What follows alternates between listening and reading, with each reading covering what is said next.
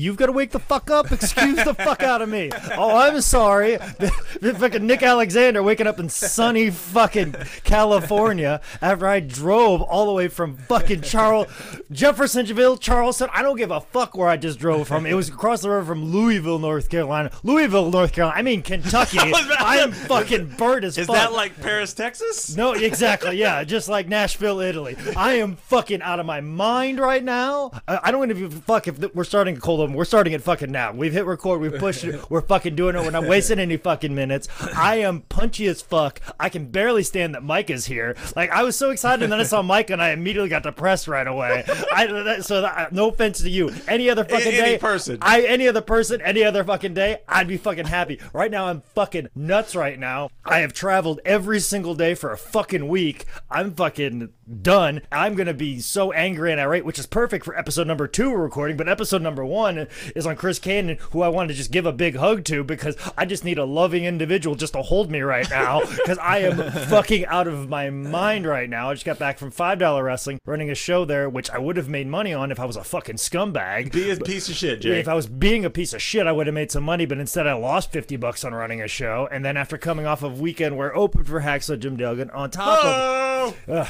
don't fucking say that word no more. That's, that's it. Those are those are Hacksaw's punchlines because he didn't make anybody laugh until he did that. He didn't do he didn't get any crowd reaction until he did that. Like you could stand on a microphone and say words and say it's comedy, but that's basically what he did. I did comedy. They looked at me like I was stupid, and then we just got through about the day. It was so bad that like everybody left the comedy zone. It was like me and a doorman was left. The manager, waitresses, they're like, ah, we're not even picking up the checks. Like that's how fucking bad the show was. Oh, then uh, that's what's sad. that- that's off coming off of get, only getting two hours of sleep after wrestling for Northeast Wrestling, after wrestling for Wrestling for Revolver, after opening up for Bill Baronki in Blacksburg, Virginia for Bonkers. And Nick, you know how you love fucking Bonkers.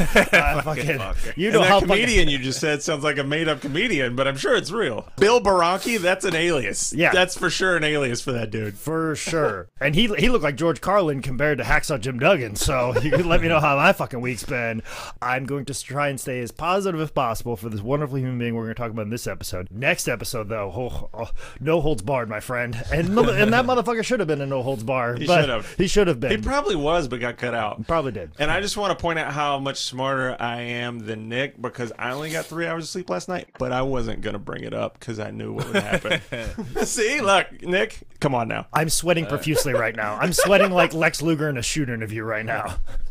Hello and welcome to this episode of Tim Bell Pod. I'm Nick. I'm joined by Bong Joon Ho, Supermark, Micah J. Lovick. Bong Joon Ho uh, and Parasite for the Oscars. Just update on some of my predictions. I think I missed most of my predictions, but I made six hundred dollars profit betting on the Oscars, so I'm counting that fucking shit as a win. Uh, that was one of the best gambling nights of my life. Fucking a. All right, we got to do next predictions. I couldn't think of anything good, so I'm saying uh, Bernie continues his momentum and wins Super Tuesday by the time this episode comes out, or Yeah. Bloomberg takes the lead and we just, you know, fucking who cares anymore. I respect uh, my Michael uh, Bloomberg and uh, everything he has done for this country. You do? But at the same time, too, I want to see the transcripts on the things that he said to those New York Wall Street people. I there's no transcripts of me because I don't talk to those people.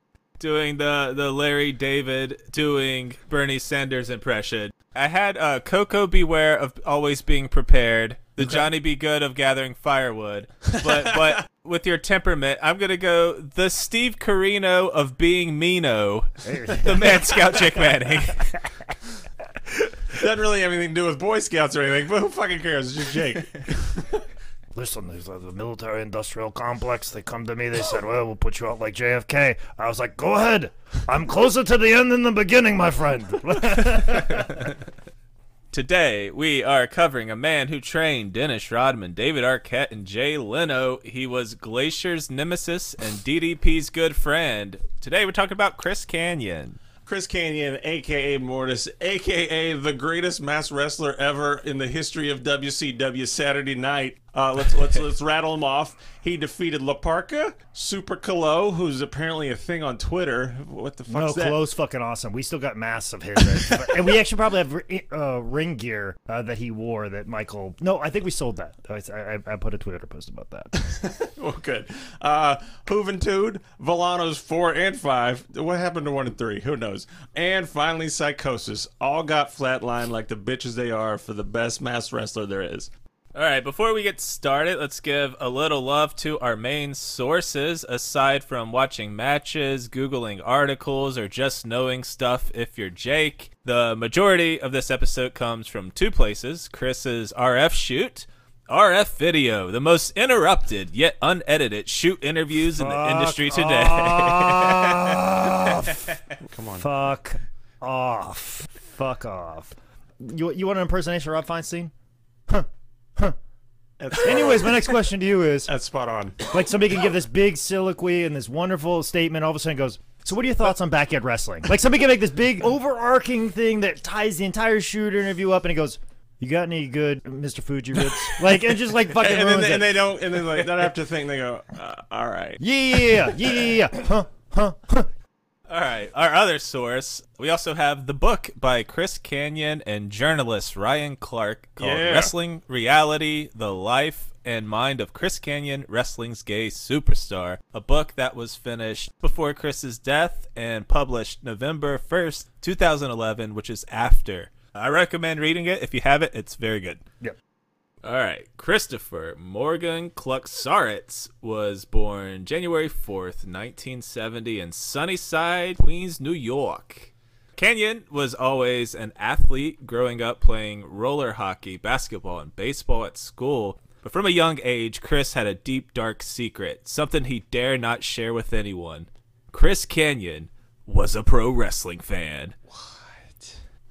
He uh, he first fell in love with the sport watching it with his dad, becoming a huge fan of Flair, Savage, Roddy, and uh, also a big mark for High Chief Peter Maivia. Yeah. he realized he wanted to do wrestling when he saw Hogan beat Iron Sheik for the belt live, but then he knew he wanted to be good at wrestling when he saw Flair Steamboat at the Meadowlands. But I like in his interview, this is this is how much of a sweetheart Chris Kanyon is. oh, he so is, man. he, he was just like, but that's not a knock on Hogan. yeah, he Like- totally like, no, no, no, no, no, no, no. like Chris, if you trust me, a few years after this interview's done, it, it's wide open on shitting on Hogan. Okay, on all levels. Like you can make fun of Hogan for anything now. Like it, I mean, you can beat the fuck out of him. So like, but just still, he's like, no disrespect to Hogan. Like I just, Hogan did what he did, and he's great at it, and he's great at it, but which is just such a tenor of, of who Chris is. Like, oh, I don't, I don't want, I don't want to be mean. I want to be fair and just too nice, too nice.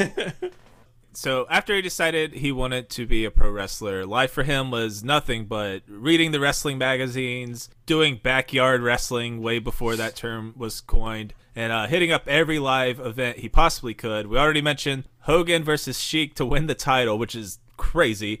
Uh, a, li- a live Flair versus Steamboat, which Jesus. He also went to WrestleMania 4, and later that night he snuck into the arena and stole a turnbuckle pad, the one that Macho Man jumped off of. what? I missed that. Holy Uh, shit. He was also at MSG when Snuka jumped off the cage onto Backlund, and I think literally every wrestler says they were there. Jake, were you there? yes, I was there. I was actually. If you if you look at the video in slow motion, I'm just behind Mick Foley. Oh, oh yeah, yeah. Foley was there too. You were the ball guy behind. Yeah, I was a Yeah, bald guy, but yeah, Born bald. born bald. That's just Poor Jake. yeah, born bald, stay bald, just bald all day, every day. Hey, it's sexy. From an early age, Chris also knew he was part of what AJ Styles would call the gay community. The gay community. The gay community. The gay community. Chris Okay, I don't know. He might I call thi- it worse. I, I feel like somebody's turning on their fandom of AJ uh, Styles. It's a slow. It's gonna be a slow turn, and then bam, diamond cutter out of nowhere. Chris Kanyon cutter out of nowhere. the real OG. Thank you, Mike. You're back on my good side now.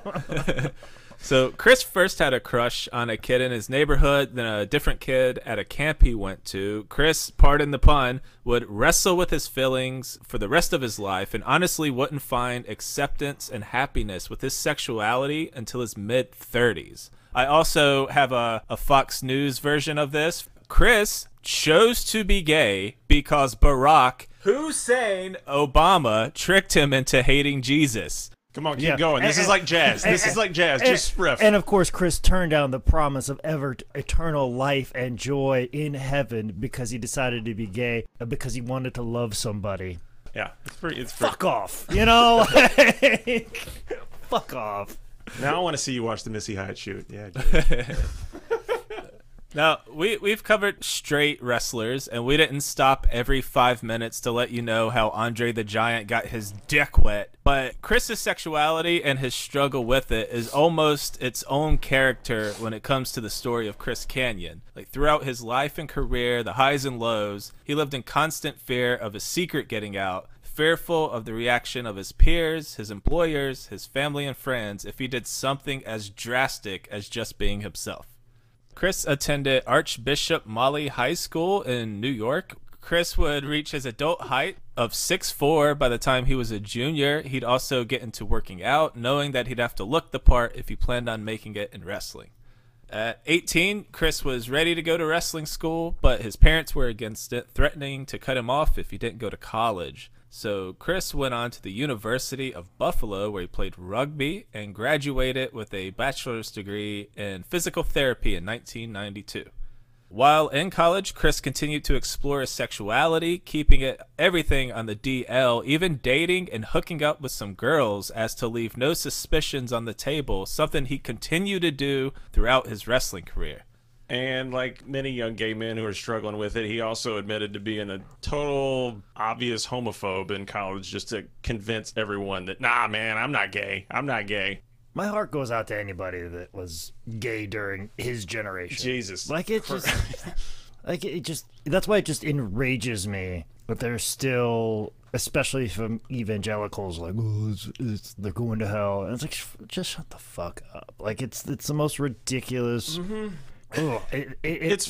mm. it's the thing that makes me the most mad at Yeah. in the world is when you use religion and, and put that on people. And it's you mean to tell me the book that I read about loving individuals and caring for individuals and finding people that are pushed off to the side True empathy. and then pulling them closer together because everybody on the fringes should be closer together because when you leave people on the fringes bad things happen and you know chris talks a lot about his his mental struggles my roommate who i shared this house with he had mental issues too and i feel like it stemmed from him not coming to grips with his sexuality and it my heart always went out for him and i tried to make it very clear to him that if he would just declare who he is and how he feels sexually it's okay. I'm your friend. We're you're you're still my roommate. You're still my friend. You're still my one of my best friends but he you know struggled with this and fought with this and i, I think it, it, it caused a lot of mental strain with him and, and drove him little literally crazy. And, made, and it caused him to make a lot of bad decisions in life much like we'll see you know chris discusses him, himself that, that you know it literally drives you crazy when you have to push down who you actually are as opposed to just being who you are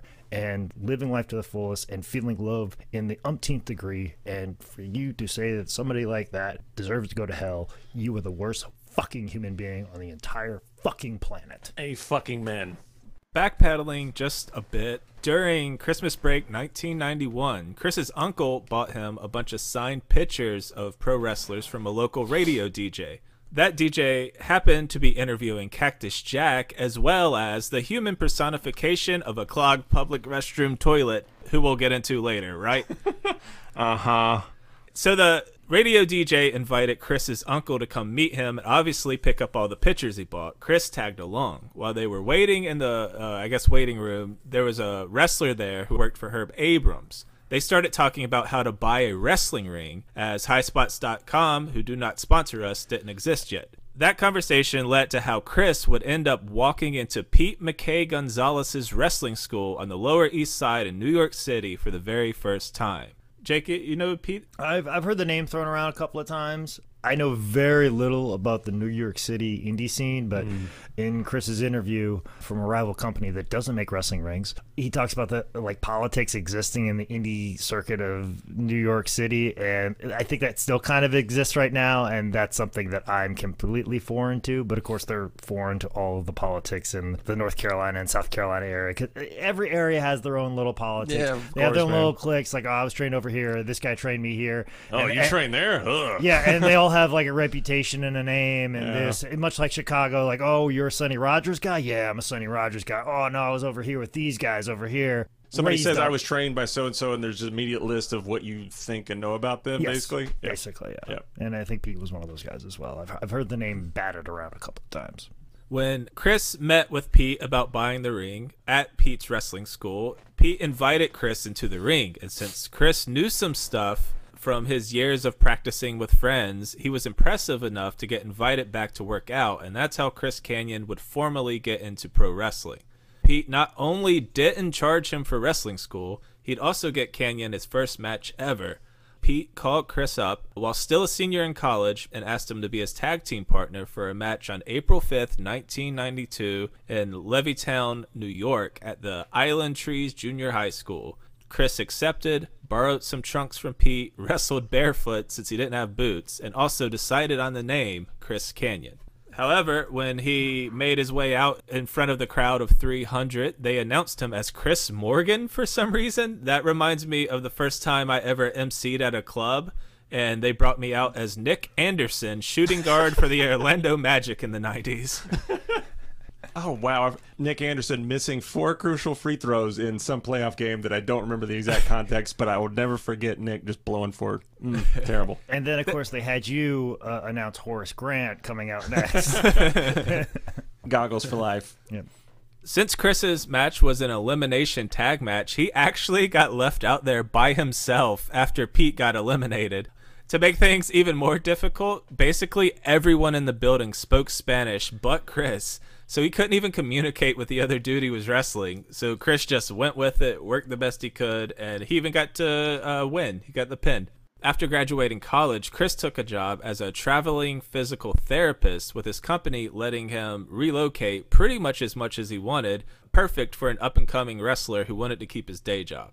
And got all his expenses paid and everything, man. It sounded like the best gig in the world. Making, he said, it was making like sixty-five grand. Yeah, and see, like, I try and tell all my students this all the time. Like, get a job Right. that you can work that allows you to do pro wrestling. They're out there. Uh, a lot of them are service industry jobs because if you give up the weekend stuff, like everybody wants weekend hours. Right. But you can still make a decent amount of money during the week.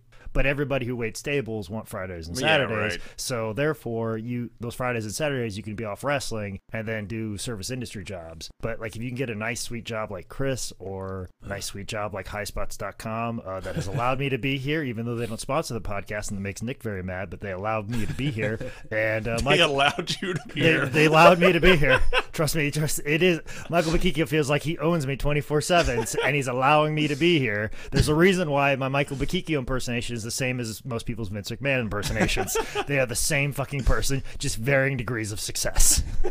Chris first moved to Columbia, South Carolina, and he picked South Carolina because that put him in the middle of the wrestling world, with easy drives to Atlanta, Charlotte, and Tennessee. Well, also too, you're like halfway up and down the East Coast. So if he needs to go back to New York, it's the equal amount of distance to Tampa, Florida. Also, too, you kind of got a gateway into the Midwest a little bit. From South Carolina, Chicago is probably 12 hours, 10 hours, which is about as how far away New York is. That's pretty much why I landed in Charlotte. It's like right in the middle of the East Coast, and I always told all the best indie shows are on the East Coast. Wow, so if you put myself right in the middle of the East Coast, the drives are about as equal. Like if I lived in Florida, it'd be miserable because I'd have to go all the way up to New York and all the way back. But being right in Charlotte, I'm halfway between, and then also too, Knoxville is just as close as Raleigh, North Carolina is. So it's a good man. spot. It's a good. It's a good idea.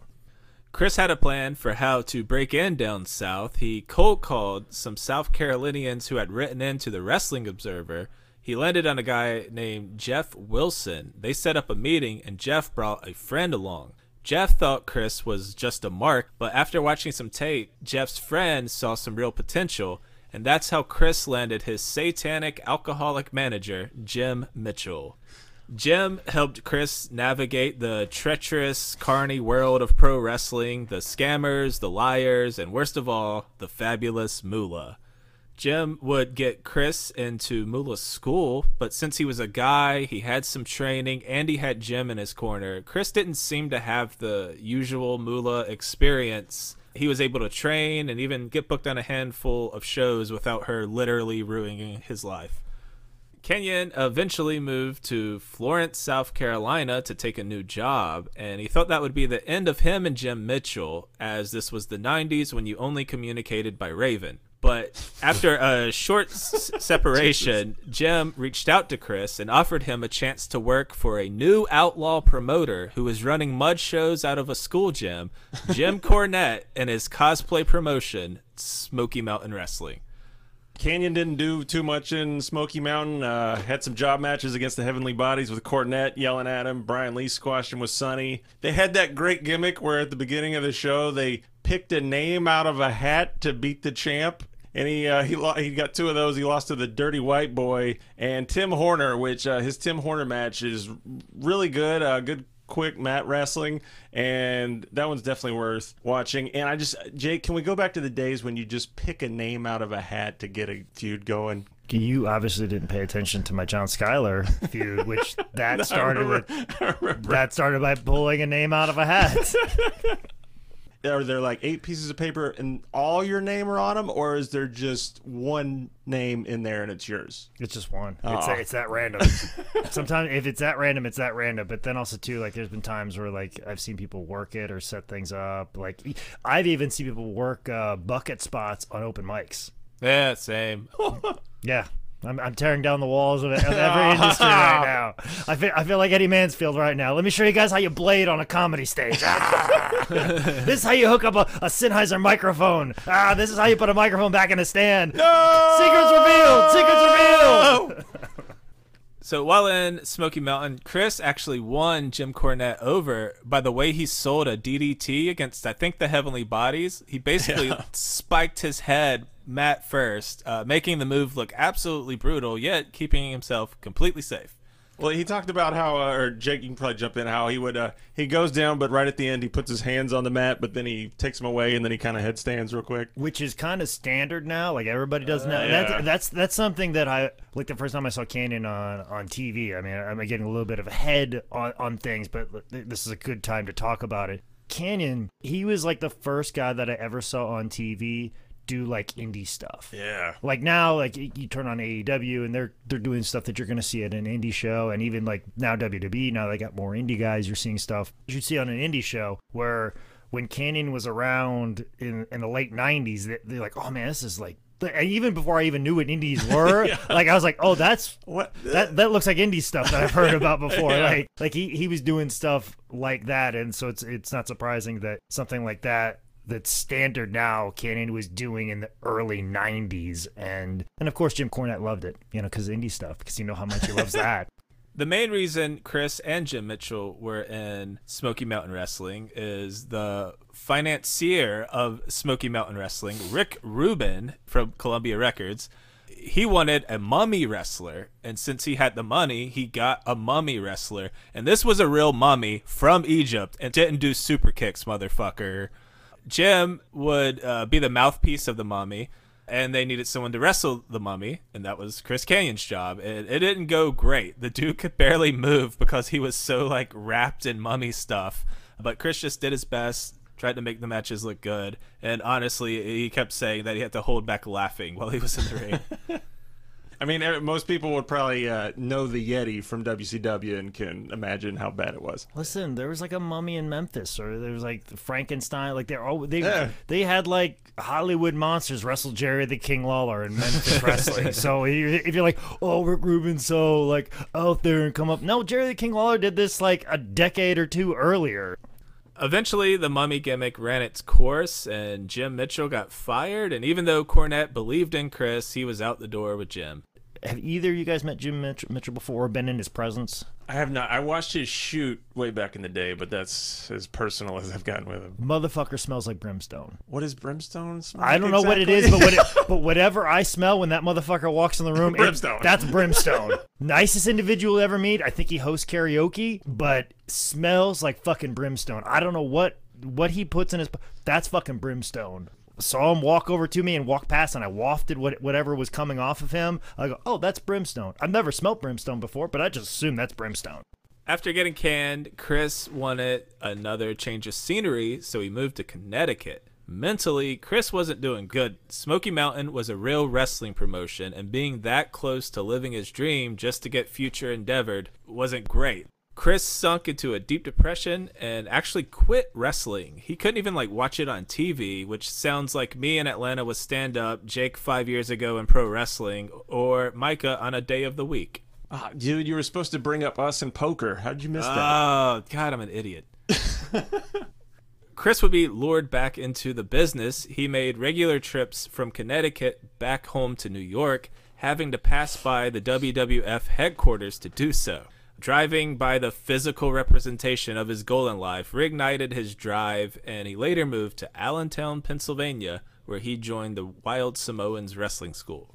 Yeah, and that's the funny thing about the WWE headquarters. It's right off of like 95, and you drive by there quite a bit, especially if you're doing a lot of shows in the Northeast, because it's right there. You see it, and it's right on top you of can a see hill. it from 95? Oh yeah, yeah, yeah, Yeah. It's like right on top of a hill. You see that flag waving, Jeez. and there's usually traffic, so you're not going that fast, so you get to see it for a very long time.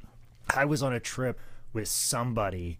uh, I can't remember who it was, but when we drove by it, they basically quoted that line from Star Wars where they're in the bar. It goes, "You'll never find a more uh, place full of tyranny and uh, most, the most Eisley Cantina quote. yeah, Yeah, th- whatever that quote I is." I can't remember exactly. I can't yeah. remember what it is, but somebody Uh, vi- uh, villainy and scummery or some Yes, shit. Yeah. somebody said that right as we drove by, and I go, "That is the most brilliant thing I've ever heard before in my entire life."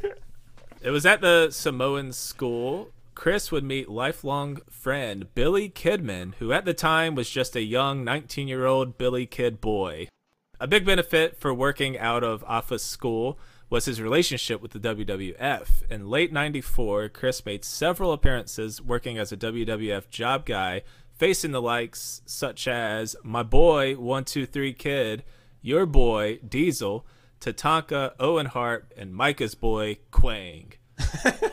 You know, I really tried to find the Kwang jobber match, but I just couldn't do it. Let's talk about the word jobber for just a second because Chris Kanyon was a grade A job guy.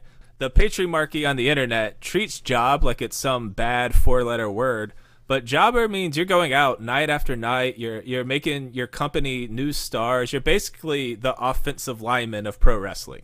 well, and also too, like like Chris talks about this, like he would like show personality in some of these matches, and they would tr- encourage like enhancement guys that are out there, like, hey, show a little personality, Act a little cocky or yeah, something. or do something to make you stand out a little Yeah. bit. Maybe they'll see something in you. And I remember when I was coming in for like enhancement stuff or like just extra talent, actually is what it's called, extra talent. Like Ken Anderson would always say, like, you know, show some personality, personality, personality. That's he goes, that's how I got my job. Is I showed a little personality doing job matches, and they're like, oh, maybe we can do something with this guy, as opposed to just a guy that gets beat up. They're like, come up with something that has a little bit of personality Yeah. to it. So a lot of these enhancement guys are coming in, and they're eventually going to get jobs with the company. And Chris was talking about guys like the Hardy Boys and and a multitude of other guys that he was interacting. I think Corino, what Steve Corino would probably be also doing jobs at about this time, and, and a, a multitude of other guys that are now working for the company in multiple capacities. And one of the most touching moments in all of Kanyon's feud is when he talks about when he, uh, I think his first jobber match was against Nash, and after the match, Nash is in the back and he screams like, "Was it Alpha, the guy who got him in?" Is like, "You brought in a go one, Alpha," and it was just Kanyon's such a good storyteller in the shoot, which needs to be singled out. But it was one of the most touching, like. Nash really put him over and really gave respect to what Kanyon was supposed to do out there, and he succeeded big time. Especially, he did it in front of everybody, so Yeah. everybody could see it, and Right. everybody know. So he could, so Nash, a top guy, could put a stamp on Yeah. this guy right here. Like, hey, we should be using this guy a lot more, and that's why fucking Kevin Nash is my boy. And another thing about Chris being like an enhancement talent job guy, he never grew out of that. George South, main research component of this show, when I reached out to him and sent him a text message, uh, you got any uh, Chris Kanyon stories? And George immediately texted back, Oh, I love Chris Canyon. now, Canyon was spelled wrong, but still, nonetheless, love was in front of that. Canyon with a C or Chris with a K? Uh, Canyon with a C. so George told me that uh, when Canyon actually became like a somebody, a, a regular TV character in WCW, he would still change with like all the job guys and enhancement talent. And Doug Dillinger walked walked over to Kanyon and goes, "Why are you dressing with all the job guys?" and Kanyon was like, "Cause I'm still one of the job guys."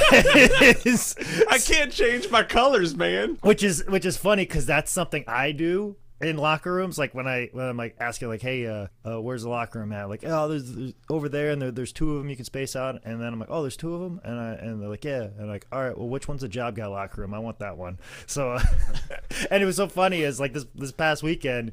Normally, the area where I change at is kind of like the job guy locker room. It's where all the refs change and all the other guys. but just turns out, me and the other guy, who's normally a job guy, we were the main event. So it was like all of a sudden now the job guy locker room's the main event locker room. Chris would also take his now blossoming resume to ECW, where he'd also help put over their main roster. Kanyon just basically had some hardcore TV matches. Uh, he was tag team fodder for Cactus Jack, Mikey Whipwreck versus Public Enemy feud.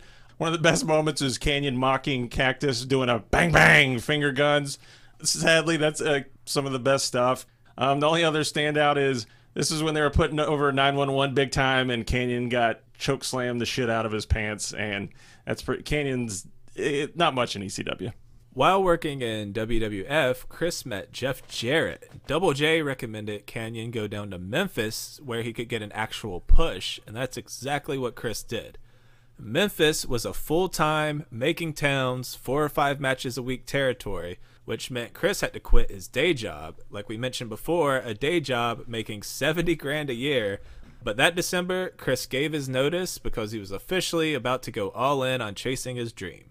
February of 96, he'd go down to Memphis, joined by his new pal Billy Kidman, and they'd form a hockey based tag team called Power Play. And uh, doing uh, trying to do deep dive research on all this, I couldn't find a single Kanyon match from Memphis. Found a publicity shot of him and Kidman holding a Stanley Cup with two hockey sticks. And my favorite uh, part of this is apparently Kanyon wore hockey gloves to the ring, but then he didn't do any actual hockey based moves. So fuck it.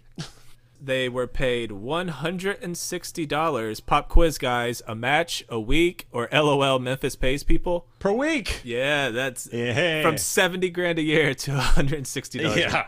I mean, if that doesn't show how much he loved pro wrestling, I mean, you're just dumb.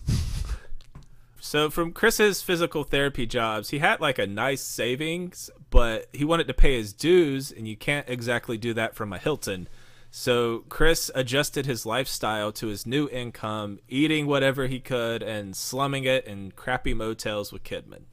So basically, me in about five years when I give up on this wrestling dream and I start uh, focusing on the comedy dream, and I and I buy a van and I become an Uber driver in LA, and like Nick and Spencer won't even let me sleep on their couch, and, and I live like Dave Stone, and I'm like sleeping in my van, and then I'm Ubering at night, and hoping that I I find some woman to take care of me in LA. Kanyon's depressing enough at the end, Jake. We don't need your depressing shit. Fuck, that's gonna be me at 43. Like that's basically my life. Starting over again. Despite the pay, Chris felt it was a good learning experience, especially learning from Jerry the King Lawler. But that experience would end when USWA, who was already bringing in WWF guys, struck up a deal with WCW, who sent eight wrestlers down to Memphis, which took eight spots, leaving Kidman and Kanyon out. Billy went home, but Chris headed to Atlanta because he wanted to join the WCW power plant. First, he'd drive down to Florida for a WCW taping, and after weaseling his way backstage, he got an invite, which turned into a job. He'd once again start out as a job guy, but WCW would soon become the place that would give Chris a career.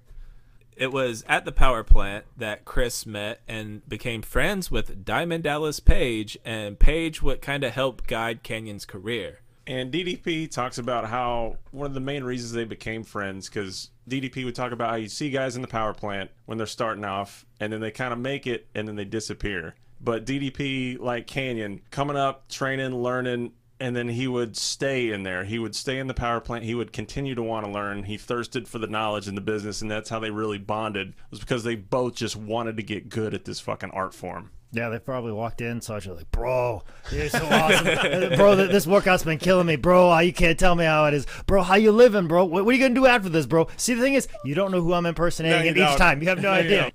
Being DDP's pal wasn't all roses. Dallas was a Bischoff guy, and some of the wrestlers didn't like that, especially Booker and known murderer Kevin Sullivan. Kevin was a wrestler, obviously, and he hated being told what to do by the suits. So if it was a Bischoff angle or you were a Bischoff guy, Sullivan was going to be out to get you. Chris would start getting steady work in WCW and would even kind of wrestle his first pay per view match July 16th, 95 at Bash at the Beach versus Johnny B. Bad. Hold on. Is it Johnny B. Bad? It is. It is. Are you sure? I'm very Because I sure. looked at the Wikipedia. Colonel Parker No. or uh, Sergeant Robinson or some Sergeant Craig fucking Pittman. Put Yeah. some goddamn respect on Sergeant Craig fucking Pittman. You know, if you would have combined everything I said, I would have come up with that. That mother, that motherfucker fought in Vale Tudo. He will fucking drive Oh, up here. he? He- Yeah, he's he got will- a sure dog record. Oh, he, yeah, he will beat the fuck out you. All right, you put some goddamn respect on his Yeah, name. the, I, I and he'll that. do it with a fucking smile too, with a big fucking smile. He'll whip your ass like I just kicked your fucking ass, motherfucker. That's psychopath shit. Yeah. Um, yeah, I think that's the Wikipedia thing that gets it wrong. I don't know why. Yeah, I tried. I tried to look it up as I tried to find video of it and see if because it was correct. on the main event. It was like their pre-show before they would do it. I found this. I found all the tor- I found a private torrent site. It has all the WCW main events throughout the entire '90s decade, and it missed three months. And guess which fucking three months that included? and uh, even you can on YouTube. There's the there was three matches that night, and I think Animal had a match, and that's on there. It's it's it's just it, it fucking pissed me off because like you don't get to see this. See, match, I, I've I've seen the animal match with Mark Starr. Yeah, I've seen yeah, that right? one, but I had, but I, that's why I went tried to do. I did more research on trying to make sure that Johnny B. Bad wrestled Chris Kanyon on Bash at the Beach '95 than he did the entire Kanyon episode. I mean, uh, one of the another one of the best, most touching moments in the shoot, man, is he uh, after the match. It's only two quick minutes. Apparently, sells his ass off, looks great, and then Heenan apparently comes out of whatever I guess type of gorilla position he had, and he hunts down Kanyon, finds him, and he points at him, and he says, "You're gonna be something in this business." And he then walks away, and Kanyon breaks down crying, and it, the way Kanyon tells is another one that just like, oh man, he loved this business, and it fucking hurts, and it's. Mm. That would have been the end of the episode for me. I would have died right there. yeah, Like, I would right. have been like, Bobby Heenan just said, "Good job. I'm I'm good." Yeah, I'm peak. So, after several months of Chris crushing it, he sat down with Bischoff to work out an actual contract. From there, he was given a gimmick and a tag team partner, Mark Starr, as part of Men at Work, two construction workers turned wrestlers. There's two really good matches. Uh, WCW Saturday Night against American Males. American Males. That that theme song haunts me forever. Uh, American males, you gotta say it three times. say it two, they'll show up. fucking Beetlejuice. But Kanyon of Men at Work has a worldwide match against Brad fucking Armstrong. Fucking right, he does. One of the, the the best ways that Kanyon used his gimmick at the beginning of the Brad Armstrong match, he brings out his tape measure because he's a construction worker. He measures Brad's forehead and then he punches him in the forehead after he measures the correct spot to punch him. fucking fucking fantastic. Might have been Brad Armstrong's idea. It might have been. Like, if you want to know what fucking heaven is, is those two wrestling a 60 minute Broadway. I'll fucking tell you that. I don't know. Like, the, whatever's going on in heaven right now, it's that. Those two wrestling each other. So, you and evangelicals enjoy fucking hell. You know what I'm saying? Because you, you ain't getting something as Whoa. glorious as that. The tag team hit a rough patch when Mark Starr got injured. They replaced him with Mike Wenner. Chris said that Mike was a fine wrestler, but he didn't quite take the gimmick seriously. I mean, the guy didn't even know the difference between a joist and an I beam. Am I right? What a dumbass. You don't know what a fucking flying buttress is, bro?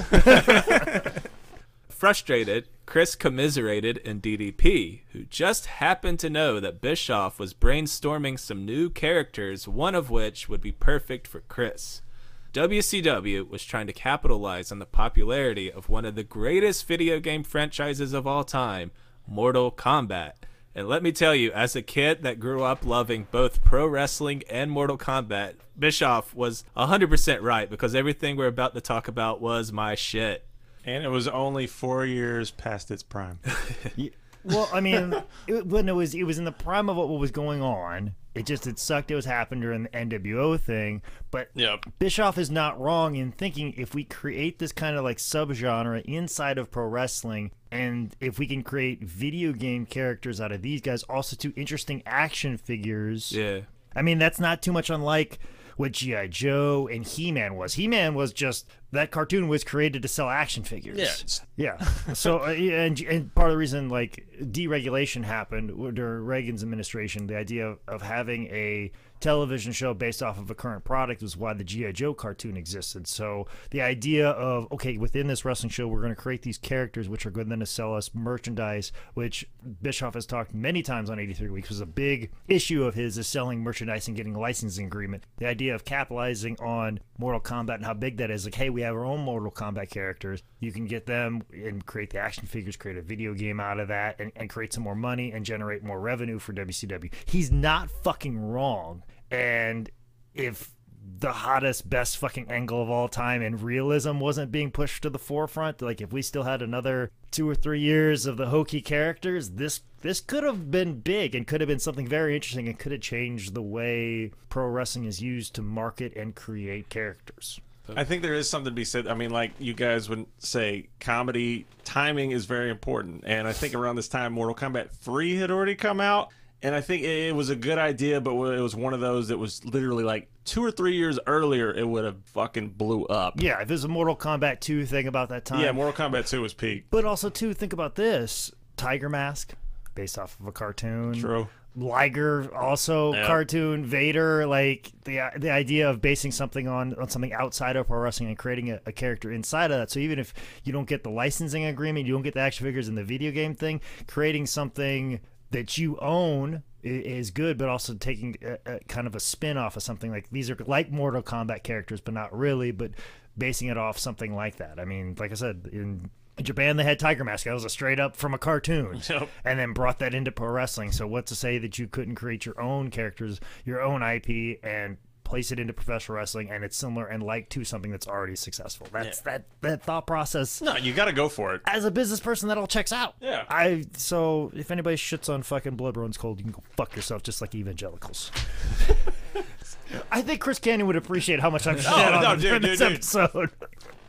Bischoff's new brain baby was Blood Runs Cold. It was a series of karate based wrestlers with extravagant entrances and costumes. Chris's character was originally pitched as a snake, but after some tweaking, they landed on a skull and death theme. Chris Kanyon would soon become Mortis.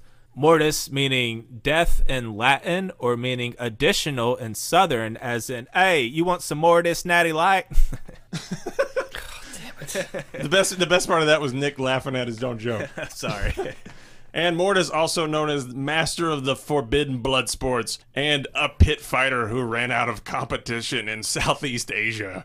On top of the excitement and hype of being pushed as the next big thing, Chris got to wear a mask, and he said this helped him be more confident about being gay since people were way less likely to recognize him outside of work. As Jake mentioned, there were two huge problems with the Blood Runs Cold angle. One, once the NWO was formed, nothing else in WCW mattered until it closed its doors in 01. And second, the NWO was ushering in this new era of blurring the lines between kayfabe and reality, and a bunch of knockoff video game characters aren't exactly real to me, damn it. To make matters worse, everything for this angle had to get pushed back. And to give you a timeline of how fucked up it all got, April 29th, 96, Nitro rolled out the first ever Glacier promo, and the spearhead of the group wouldn't debut for another five months. On September 9th, 96, WCW Pro, whatever the fuck that is. Then they had to spend time getting Glacier over, which meant Mortis wouldn't have his TV debut until March of 1990 fucking seven. Jake, what would you say is a good build-up time for something like a Raw vignette to finally reveal? Like six weeks? Just four weeks? Depends on who it is. If uh, Rob Van Dam was fucking Glacier, as I was yeah, I, got- like, I was uh, gonna bring that up. you, you could have fucking hyped it for eight months and it would have fucking been just as big. Um, I mean, five months, it better better fucking Oh, deliver. five months, wow. Uh, three months, but I mean, they don't do they don't cook stuff like that anymore. Nope. I mean, you think about like the Chris Jericho like countdown, Yeah, that was and, good. and as big as that was, and what what entailed with that, and then you think about that one campaign that everybody was talking about, like. I can't remember what it was in WWE, and everybody thought it was Sting when it was like it's like some weird thing, but it's something for the Undertaker coming back. Mm-hmm. Uh, yeah, I, I remember there was some weird ad campaign they were pushing for like a couple months there. I'm like, oh, this means Sting's coming, Right. and it fucking was. Never fucking is. Shut the fuck up, Dave. Like it just like there are multiples of those, and they'd happen for two months, and then of course it wouldn't be Sting, and everybody disappointed. Like, oh, it's the fucking Undertaker, only one of the biggest superstars of all time. Give me a month or two of just doing Man Scout vignettes on a on a television program for a week, and then me coming out Yeah, and seriously. running the roast while reading the book, and I will be shit on profusely by the internet to the end of time. but your bank account will be laughing. But but then fuck, I'll be they'll, they'll release me six months later. I'll be doing Legends of the Ring. I'll be doing every like high school gym that I was doing before, but for triple the money. your flyers like ninety percent AEW logo, Yeah. ten percent your face. I'll I'll get I'll get a good run for about a year and a half, and then the drug problems will hit, and then I'll go to mm. rehab, and then like all of a sudden I'll I'll build my body back up, and then I'll, I'll disappear, and then I'll come back on Twitter and be just fucking crazy and shit like that, and I'll like wrestle for GCW, having all kinds of like hardcore matches against Shlak and getting all bloody and stuff like that, and like oh my gosh, the Man Scout going hardcore, you know, it's just crazy, and reinvent my whole career, and then you know I'll just disappear forever, and, and that's when I'll start becoming an Uber driver in LA. oh, I was gonna go with Monk, but Uber driver in LA works too. By the time Mortis would debut, it was clear that the Blood Runs Cold angle wasn't going to get over, at least compared to anything like the NWO. Big example of this is Glacier's epic laser and snow intro cost $400,000 and an additional $10,000 per entrance to have technicians run it, while Mortis got a stick. It was it was a pretty cool stick. Mortis would also get a mouthpiece and manager, James Vandenberg, aka Jim Mitchell, who Chris got a job in WCW. because the motherfucker smelled like brimstone. that, that so you you say, oh, he got a stick. No, he got a motherfucker that smells like brimstone. So Glacier had snow falling from the sky when. Kanyon walked into a room as Mortis. He fucking smelled the brimstone because he was standing next to Jim Mitchell. That's what. And just put it out. Kanyon wanted more, man. He want he had all types of ideas. He wanted he wanted a big skeleton mask, and he wanted it actually on fucking fire. And he wanted and they were gonna do vignettes of him arriving on a big ominous foggy boat and the arrival of Mortis. The way he described it, it would have been awesome. But you know, LOL WCW. While Chris was pulled off TV, they had a bit of like a soft opening as Glacier versus Mortis did a big test run on a European tour. Then Mortis would finally debut at 97's Uncensored in a WCW martial arts match, taking on the undefeated Glacier. Mortis looks cool as fuck, and as Dusty Rhodes said upon first seeing him, he's got big arms.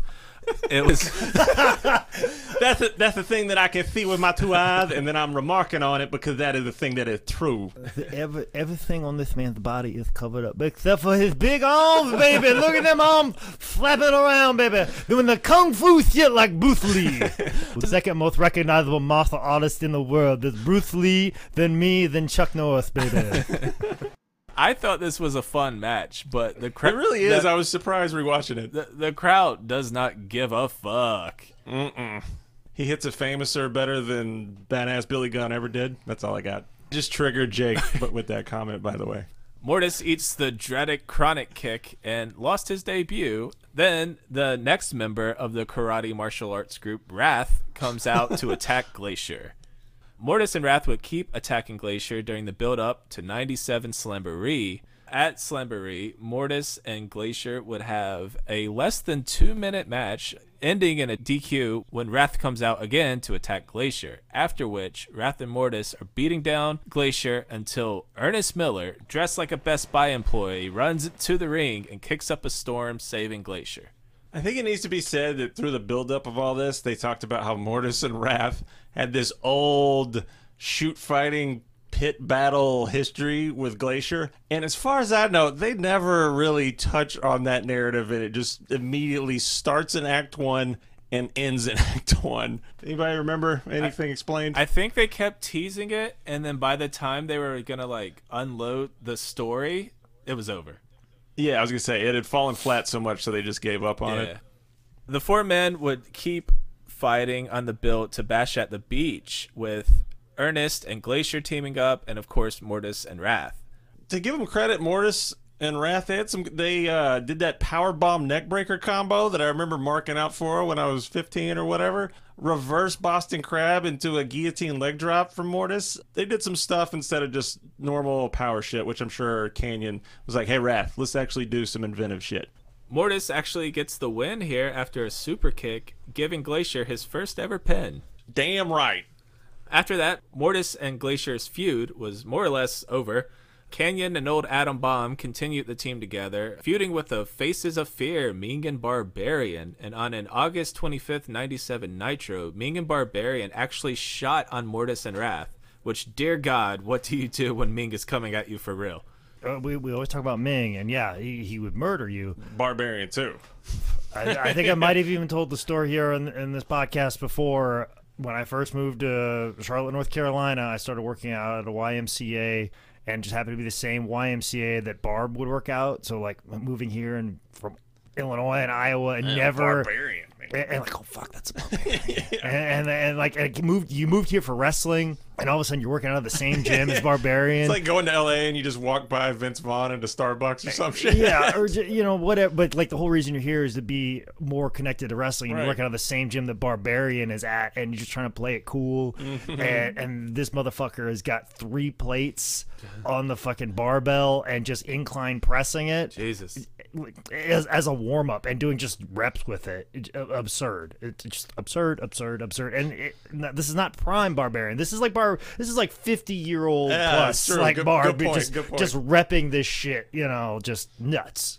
Following the match where Ming and Barbarian got very physical with Kanyon, in the back they said it was just business. The bosses, aka Kevin Sullivan, trying to stick it to two Bischoff guys. By early 98, we'd start seeing the beginning of the end of Mortis. January 26, 98's Nitro, which is the first ever three hour long Nitro, Mortis took on Raven, and it's hmm. another pretty good damn match. Mortis lost to Raven's DDT, but this would kind of sow the seeds for a new angle, especially since later that night, Wrath dropped Mortis after he lost the DDP, which would be the end of those two.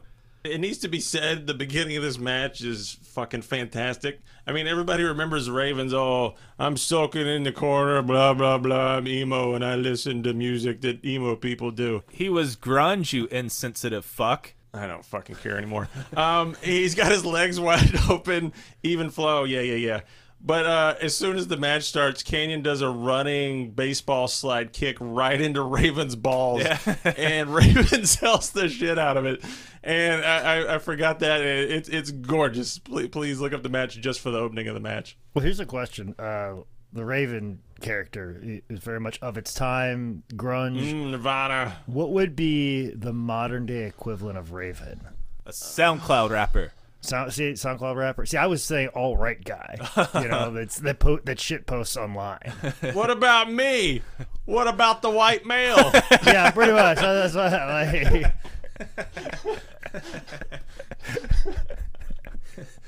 right, I'm that that needs show. to be an angle. it probably is in some indie fed. There's got to be a gimmick somewhere.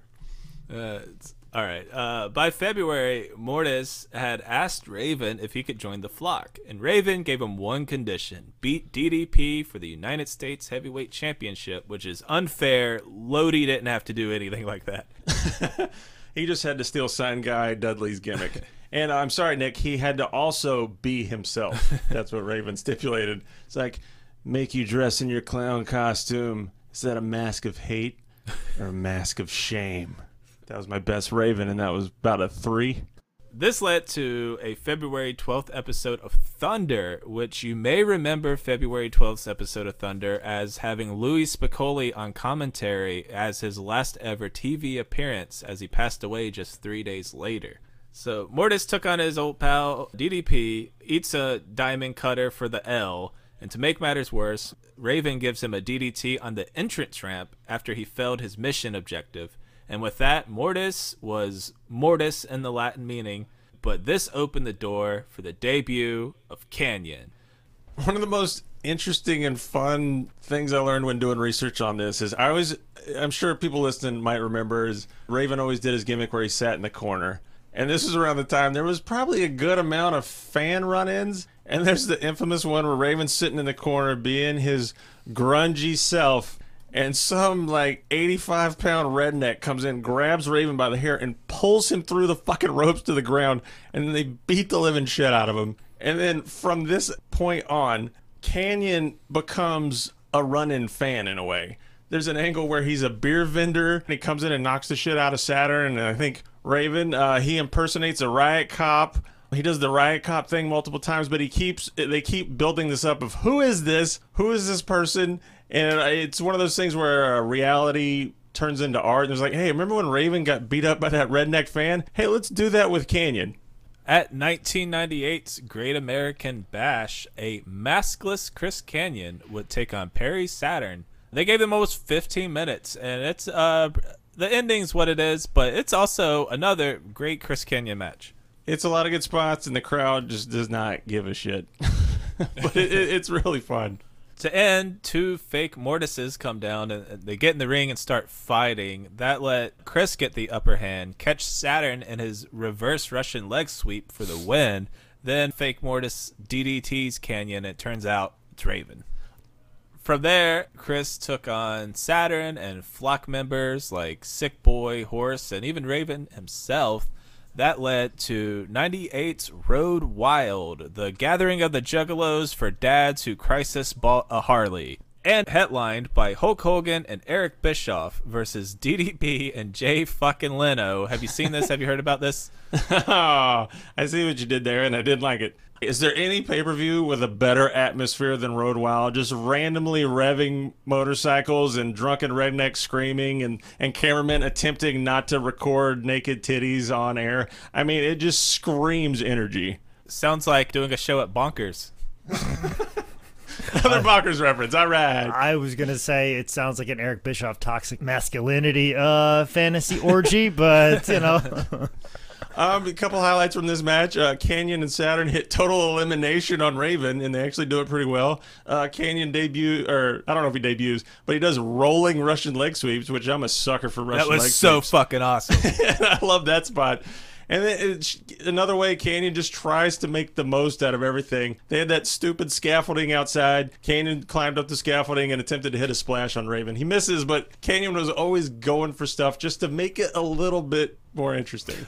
Full disclosure, every time that you talk about something ridiculous that Kanyon has done in this episode so far, Micah, in my head, while you're saying it, I hear Kanyon go, Bro, what if? and then whatever you said it ro- rolls into my head. But every time you're like, Kanyon fucking did this, in my mind, I go, Bro, what if? like, All right, well, we'll transition from that easily into the most ridiculous thing Kanyon ever did when I saw as a young wrestling mark. During this feud with Saturn and Raven, there's a spot where Kanyon's basically like the Hulk Hogan of the feud, and he comes in and destroys the entire flock, takes them all out. Flatliner, flatliner, that uh, kind of reverse F5 thing he used to do that was cool as hell. But then since the last one is Kidman, and Kidman and him are buddies. They trust each other throughout the years. Kanyon gets him up on the top rope, and second turnbuckle pow drives the living fuck out of Kidman. I remember watching this live on Nitro, and it's honestly one of my biggest, like, feeling it through my body mark out moments.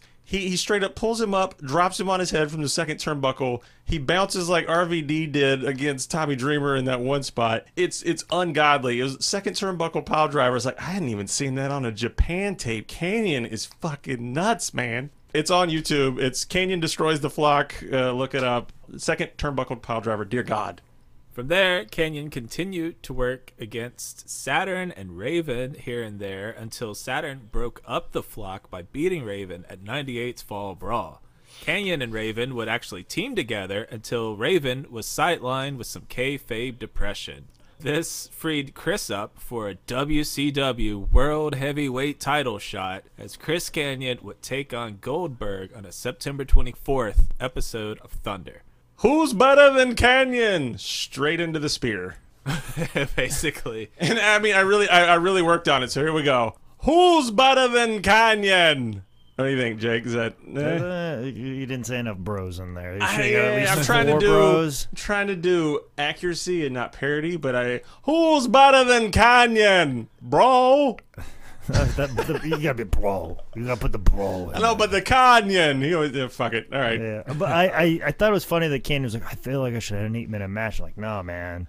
Like sometimes less is more, and you getting that one line in there and then having an eight minute match with Goldberg doesn't do anything for Yep. you. But if you just like hit that line and then fucking get taken out right away, like that's that's fine. That's what you need. That's So- a perfect like one line joke, like set up, bam, punchline. yeah, you don't need to have like drawn on for eight minutes. You doing a couple other things and this and that. If anything, take the elements of that eight minute match and have eight matches with it, like that. Oh, and, and, and and just this whole idea of Ken, like I can beat Goldberg. I promise you, I can beat Gold. And every time it's like a minute long or less. That's and a he- good angle, And he yeah. just keeps coming out. I swear to God, I can beat him, bro. I swear to God, I can beat him. Six times the charm, bro. Six times the charm. Like I just, I keep getting caught. He's so good. Like, just give me another shot. And then if he gets to a point where all, of, then he builds and play to an eight minute match or a five minute match, you've made Kanyon, and he has lost eight times to this man. It's it's like the the Rocky one. He fucking lost, but he's over his shit.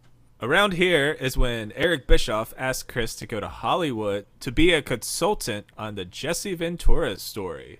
Motherfucker, I podcast about this. I was This- gonna ask you if you guys did this episode or if you did the movie. You're goddamn right I did. And my girlfriend at the time was a resident of Minnesota when Jesse Ventura was the governor, and she did not speak highly of Jesse Ventura. So she did, she voted for whoever the other persons were. Uh, I don't know if she voted or not, but she Oh. talked about how like, oh, he he did this and he did that, and then I and I was like, oh yeah, well then I gave him a, a whole bunch of lists of good things that he did, and she's like, oh, now I feel bad that I didn't vote for him. So- And all you did was say he was in Predator. and, and then a few months later, uh, she broke up with me, so maybe maybe that. you found the moment. Yeah, found, uh, so if you go back and listen to that How This Get Booked episode where we talk about that, you might hear my uh, six-year relationship end in in the mirror mi- midst of a podcast. Hey, there's layers to art, man. Which also, too, what I thought was funny about that Jesse Ventura story, it was one of those unauthorized biographies, and the reason it's unauthorized is so they don't have to pay Jesse Ventura. And another good idea. And I think another way that it was for sure unauthorized is because the guy playing Jesse Ventura did not have a Minnesota accent.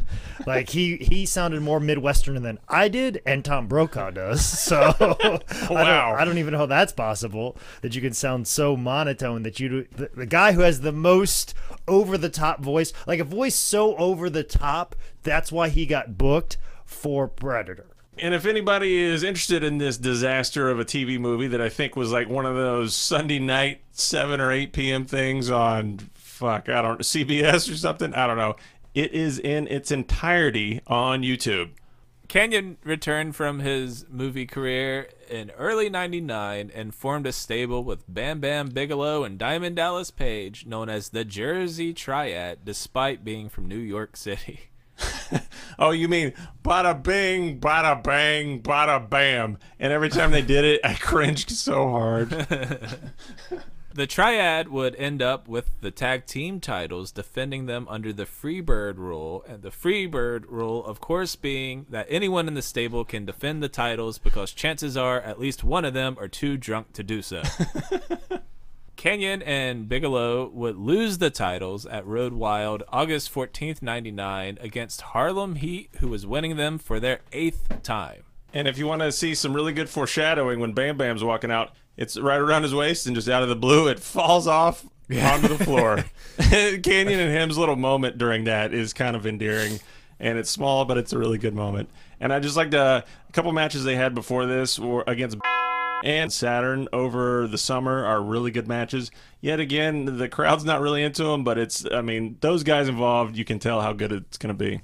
The triad broke up shortly after dropping the belts, and Chris would once again head to Hollywood, this time working on Oscar winner in every single category, the WCW produced film Ready to Rumble. I remember seeing Ready to Rumble at the Hickory Multiplex, whatever the fuck it was called, with my best friend Mitch and his girlfriend at the time. And I think there was seven of us in the entire theater on like Friday opening night. And goddamn if we didn't have a ball. I, I ordered it on DirecTV Hell yeah. pay per view. Hit the little button. Yeah. I gave my It's like, ooh, I got this movie now. gave, gave the money to my parents. I'm like, I want to see Ready to Rumble. I- Here's seven dollars. Here's Put this seven, towards the bill. fourteen dollars, whatever it is. Here you are, and I'm buying this pay per view. I rented it from Blockbuster. Wow, we we just we got our own triad, Full of- spectrum, of man. Consumerism in the late '90s for movies. Oh my god, it summed it all up. This is amazing. Bought it on pay per view, went to Blockbuster, saw it in a theater, which Oh. none of which is done anymore by anybody ever again. Actually, um, theater, VOD, Vizart Video. Mm, it still happens. Chris served as a stunt coordinator and stunt double for the lead actor playing the King, Oliver Platt. He worked with fellow stunt coordinator Joel Kramer, who worked on True Lies and Terminator 2. Oh, wait. Mm, never mind. I can go on a thing, but it might get weird. Go on. as uh, Did Joe as part Kramer of- touch somebody he wasn't supposed to?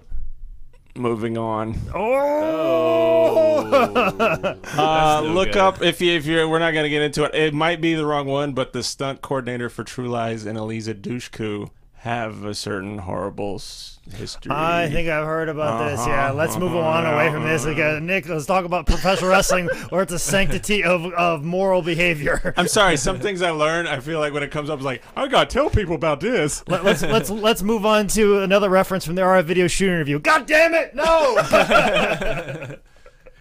So, uh, as as part of the movie, he helped train David Arquette. So you know, kind of like a big butterfly effect there. Imagine David Arquette removed from wrestling, or now you know he's still doing it, and now everyone loves him.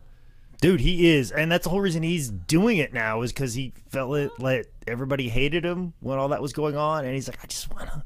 He's like, hey man, I just, I, just want people to like me, man, and I want to give back. And he would like cut these professional promos, and like seeing David Arquette cut a promo is different than seeing some indie guy doing it with a phone. You know, even though David Arquette's cutting it with a phone, Right. But it's like when you see a professional actor Hell yeah. Yeah. do a wrestling promo, I'm like, oh yeah, now I see the difference here because every There's like, levels to this shit. yeah, because every pro wrestler's like, well, I act, I pretend to be somebody. Well, you know, these Yeah. guys in movies, they get multiple takes to do whatever. A little bit. No, when you see a professional actor like David Arquette cut a wrestling promo, I'm like, oh, that's the difference right there. Yep. and like he did a lot of work with Northeast Wrestling, and very giving and very, very super cool. Like I merely gave him a clothesline one time in a match, and ever since then, every time he sees me, he's like, "Hey man, how you doing?" Like he's so like upbeat. cool. Yeah, I just gave him a clothesline, and that's it. And just he's such a nice dude, man. You know what? If I can, next time you see David Arquette, no matter where it is, I mean, don't bother him and don't tell him he's a scourge of the wrestling world and he killed WCW. Give that motherfucker a high five. Like, hey man, high five. You have were a, awesome in Scream and the Gray Zone. Come on, son. have a good fucking day, David Arquette. I think we touched on it, but uh, Kanyon was the one that they went to when they had to train all these celebrities that WCW was bringing in to try to pop those pay per views. Kanyon said that uh, it- it- good details in the shoot. Apparently, Dennis Rodman was a douche, didn't take it serious. Shocking. Direct quote: He smelled like shit off of a four-day bender. Karl Malone took it serious, had great ideas, worked hard. Yet again, that just makes me love Karl Malone even more. And Jay Leno actually took it serious, trained two hours per day. Uh, he was serious the whole time, didn't joke around, and wasn't funny in training. Jay Leno not being funny? What's going on, guys? I don't I don't want to break your heart, but uh, you should Google Karl Malone. Google What the hell Carl uh, Malone Car- do?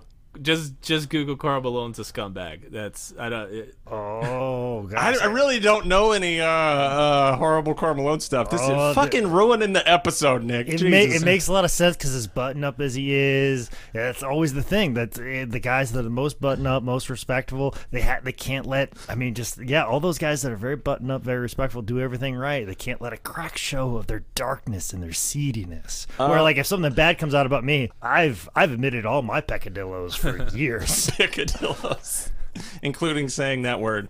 Mongo also needs to be addressed here when he had to train Mongo and Kevin Greene. someone trained Mongo. I know it's Go fuck both of your fucking selves. That man was a presence. He was an attraction. He wasn't supposed to be a full time wrestler. He's supposed to sit back there, look fucking tough, come in, beat somebody up during the heat, then tag back out and let somebody else do the fucking work. And I'm fucking fine with that, okay? as Kanyon said. I have no clue how he could be so good at football and suck at so much ass at wrestling. Nobody ever said he was great, okay? You- obviously, we need people like you, Chris Kanyon, to prop up attractions. Yeah. Like Steve Mongo McMichael. Steve Mongo, if you treat him as an attraction, uh, i- which he still wasn't. you can appreciate him. He's from the 85 fucking Bears. Anybody, like, if you want to bring out Richard fucking Dent, if you, Jim McMahon is a fucking attraction Uh, today. it's all William Refrigerator Perry. We know it. fucking, exactly. Attraction as well. Walter goddamn fucking Payton. Man could walk on water, and that would attract some people to show up, thus making him an attraction because he's on the fucking 85 Bears, and he didn't even score a touchdown in that Super Bowl victory when everybody on that fucking field did. The Bears. I didn't know how to shoehorn this in when we were talking about the Mortal Kombat characters, but Steve Mongo McMichaels kind of looks like Goro. Like, just, uh, If you ripped off two of Goro's arms, you'd get Steve Mongo McMichael. Kanyon returned to WCW in late 1999 as Chris Champagne Kanyon, kind of a douchey, partier Hollywood type, uh, flanked by two former Nitro girls, Baby and Chameleon. It's kind of like when Neil Patrick Harris had to play Barney on How I Met Your Mother. I wish I'd seen that show. I'd probably, I don't know. You haven't? Uh, you should. You should watch it. Champagne would get into a feud with former Triad partner Bam Bam Bigelow after breaking a champagne bottle over his head. Something I saw happen to our very own man scout Jake Manning. What was the context of that? The I don't revolt turned on me. You- Oh, that was shit. Oh, okay, yeah, yeah. Thanks for not thanks for not paying attention to my career. I appreciate it. You, you're like the rest of the indie world. I was there. You get online, like, I don't like this. I was don't there and I like this." forgot. Uh, That's just my old shitty Man memory. Scout Manning. Heard of him before. Eh, I'll say and move right along and not give him a fucking job. Yeah, Man Scout. Heard of him before. Eh, But we wanted to fucking send this fucking Impact Wrestling footage immediately. We won't return his fucking emails. Fuck off, Impact. Since it was WCW year 2000, there was one way and one way only to settle a score. Put it on a poll. On January 12th episode of Thunder, we'd have a champagne on a pole match between Chris and Bam Bam Bigelow. The match is stupid, but the thing I really want to bring up that just boggled my mind because I think this is right around when I quit watching WCW. At one point during the match, Lex Luger comes out dressed up like Sting in full Sting makeup, and he beats up Bam Bam Bigelow. What in the fuck feud was going on here? Any- anybody remember any? It's the weirdest shit I've ever. Lex Luger in full Sting makeup. Chris would then have a pretty big moment at Slamboree 2000. First, Kanyon would have a match against Mike Awesome that ended in no contest when everyone in the WCW locker room came out to fight after Nash attacked Mike Awesome. But during the match, they were really, really putting over Kanyon's relationship with DDP. Later that night, you'd see why. In the main event, Jeff Jarrett, DDP, and David Arquette were battling over the WCW World Heavyweight title in a ready to rumble triple cage of death, three cages rumble stacked on top of each other, three cages match. with guitars on the top cage because guitars fuck people's heads up made out of plywood. Towards the end of the match, David Arquette straight swerve bros DDP and whacks him with a guitar. Then Mike Awesome comes out to powerbomb DDP off the cage. Luckily for Dallas, Kanyon comes out to save him, so Awesome turns his attention to Chris and tosses him off the top of the cage. I quit watching then, but I remember this is one of those things like, oh man, you got to go back and watch this because Kanyon gets thrown off a fucking cage. Yeah, in the same building where Owen Hart died. I know. and it seeing it you could almost like I, I didn't see it when it happened i heard about it when it happened but then like i did cover this particular pay-per-view for how did this get booked episode and then watching it back like when it happened there was more of a oh and it, uh-huh. and it wasn't like a, oh gosh I can't believe somebody got thrown out of the cage. It was more like oh my god I can't believe they performed a stunt like this in this. in this building where this happened and WCW was like, huh, huh, get it, get it. Like, Oh we're trying to be edgy. We're doing this in the same spot, like almost like they recognized what they were doing and we're doing it to fucking kind of like we're being controversial, like in the same Yeah. building where Owen Hart, like it seemed like some bullshit because there was a lot of stuff like we're gonna throw this out here just to get people fucking mad they really had to at that point. you know and mu- but fuck that's what people are doing now. That's how people get over. Yeah. is do something that that makes the equal amount of people mad and an equal amount of people uh, like it and then it pushes it up the charts. And i think that's what wcw is trying to do here that you wanted people to say oh that was an awesome fucking bump but also i can't believe they fucking did this in the same place. Like i it really felt like they know what they were doing. And when it happened the crowd's like ooh you should have known better. And it went opposite all the way to fucking hate and there was no love on the other side of it which is a fucking shame because chris kanyon fucking took a bump of a fucking lifetime and didn't get the love that he deserves for it And it looks great too. It, he makes it look easy and safe if you can do that for uh, getting thrown off the top of a cage spot. And I want to flash back a little bit to the Mike Awesome match. At the end of that, there's a huge brawl. All the faces come out beating the shit out of all the heels. I think it was the young up and comer faction. I don't remember who the fuck they were. But uh, in the ring at the end of this brawl is Ric Flair, Sting, Kevin Nash, and Kanyon. it's just bringing that group together. It was they were really trying to put the dude over, and he was really getting his love. Then it was it was a cool moment I didn't see till recently. Chris would be off TV for about a month to sell the spot, and he'd come back as Positively Kanyon, a reference to Diamond Dallas Page's autobiography, Positively Page. He eventually even dyed his hair blonde, wore a Positively Kanyon t shirt, and even started using the Kanyon Cutter. Go on YouTube, look up the Kanyon Cutter montage or the best of the Kanyon Cutter. I was out of the loop, like I said at this point, but the montage of him randomly kanyon cuttering, like the caterer, uh, a random security guard, the 1 800 call ATT commercial guy. There's there's a spot where uh, they're showing footage of like the ring crew set up for that night's uh, WCW, and then in the distance you see Kanyon grab the ring crew guy, Kanyon Cutter, and then he runs up to the hard camera, and then he's like, bang! It, just the way they would sell the random Kanyon Cutters is some of the funniest fucking shit I have seen in a while. They're showing a wide shot of uh, the arena that they're at, and there's just some guy walking around the arena. It's really small and it's really long shot, but then you just see this dude come out of the blue and hit a kanyon cutter on just a random passerby. And it really, he was the original RKO out of nowhere, and he needs to be respected for that shit, man. Another person he would give a random cutter to was Buff Bagwell's mother, Judy. And I'll tell you one thing you diamond cut my mama. We're putting her on a forklift and we're fighting. I mean, what else are you gonna do? That is exactly what would happen at 2000's New Blood Rising in a Judy Bagwell on a pole match. Um, eh, eh, I mean, I don't. It was it was solid for what it was. Great Kanyon moment at the beginning of this. He's so over. He says, "Who's better than Kanyon?" And the crowd all screams, "Nobody!" And they love the shit out of him. And then five seconds later, he insults Canada and calls them a second-rate country, and they boo him to death. And it was just that manipulation. It was good seeing him get over as a face and a heel that made me smile so damn big, man.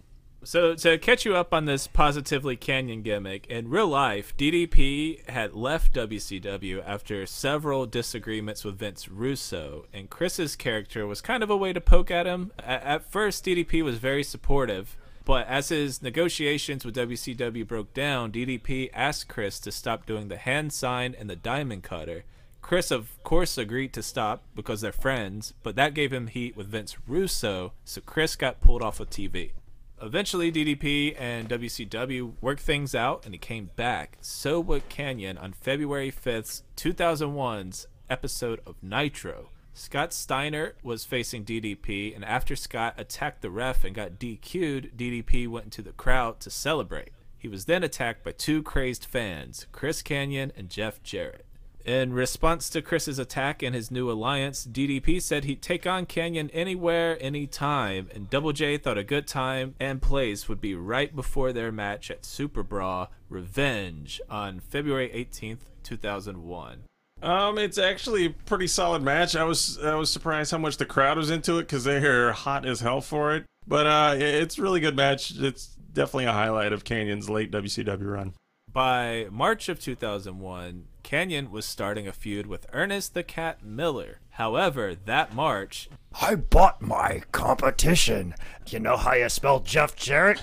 F I R E D. Ha ha! Fired! Ha ha! He was so proud of himself. Oh yeah, and the, and at the time that we're recording this, the Boy Scouts of America just filed for Chapter 11, mm-hmm. and it, of course I I put and it was like breaking news: Boy Scouts of America filed for Chapter 11, and of course I put breaking news: the Man Scouts of America are still going strong. But the tweet that most people didn't fucking see because fuck your algorithms, Twitter, Oh, is the one where I I also put another a retweet comment where, I, where it was another story about the boy the actual Boy Scouts of America like Twitter account where they announced that they're filing for a chapter 11 Right. I in the most savage way possible and this only got four fucking likes on Twitter but the Oh, other one is it's such a mediocre fucking tweet but this one's genius in that I took the Boy Scouts announcement of fucking filing for chapter 11 I put uh, the last uh, Boy Scout troop meeting will be held in Panama City Beach Florida and I'll be tuning in live via satellite Oh. that's fucking. I don't give a fuck. That's the one. That's the one that should got a hundred but likes. but that's but that's the thing. Only four people got it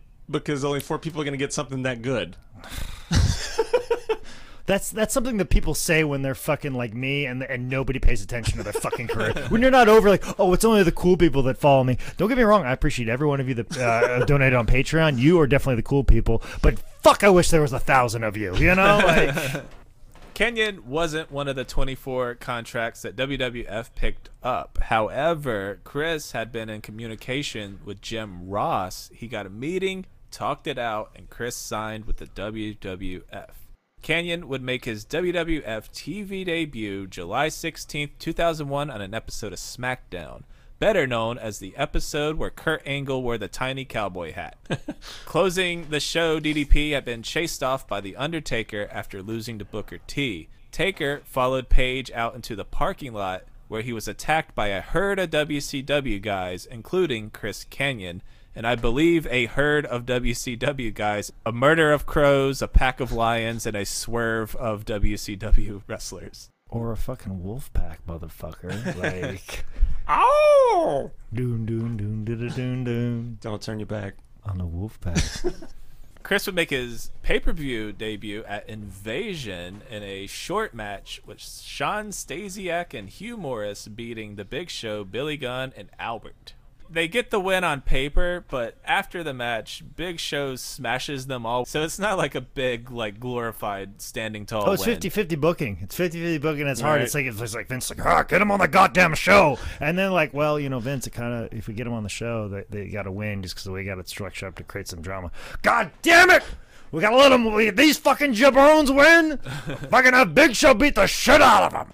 Then we get to Chris's first WWF title reign on July 26th at a house show in Pittsburgh. Double champion Booker T, holding both the WCW World Heavyweight title and the US title, gave Chris the US belt because Stephanie McMahon told him to. So, not like the coolest way to win a title, but Chris seemed like a guy who was still a big fan of wrestling as he was wrestling, and having a belt probably meant a lot to him. I mean, but that's uh, if he's a heel, that's kind of how you want to get it, right? You want to be like, yeah, I got a belt. I didn't do shit. This is great. Oh, but then all the marks that are like, no, I prefer the tradition of professional wrestling because the U.S. belt was defended. Multiple Ric Flair had held that belt. Greg the Hammer Valentine, an excellent wrestling superstar, and Greg the Hammer Valentine was a U.S. Wahoo McDaniel wore that U.S. title, and they just hand it to some guy named Chris Kanyon. That is disrespectful to the lineage of the U.S. belt, and another proof that Vince McMahon is just trying to shit on the NWA. He he he doesn't give a fuck about WCW. He just wants to shit on the NWA and Jim Crockett Promotions, which we all know if Crockett wouldn't have bought that Dallas office, they would have beat WWF handily in the wrestling war and won the wrestling civil war. 15 minutes later. And then Ted Turner came in and fucked everything up in WCW and put Jim Herd in charge. You know, the pizza man. He ruined everything. They didn't have a chance, but Jim Crockett Promotions and David Crockett and Jackie Crockett, who was a drunk that gets locked up from time to time, and Doug Dillinger would get him out, and that's why he got his head a security job. We all know that that family organization would have beat Vince McMahon's multi-million dollar conglomerate organization handily in the wrestling war, and the South would have won the wrestling civil war.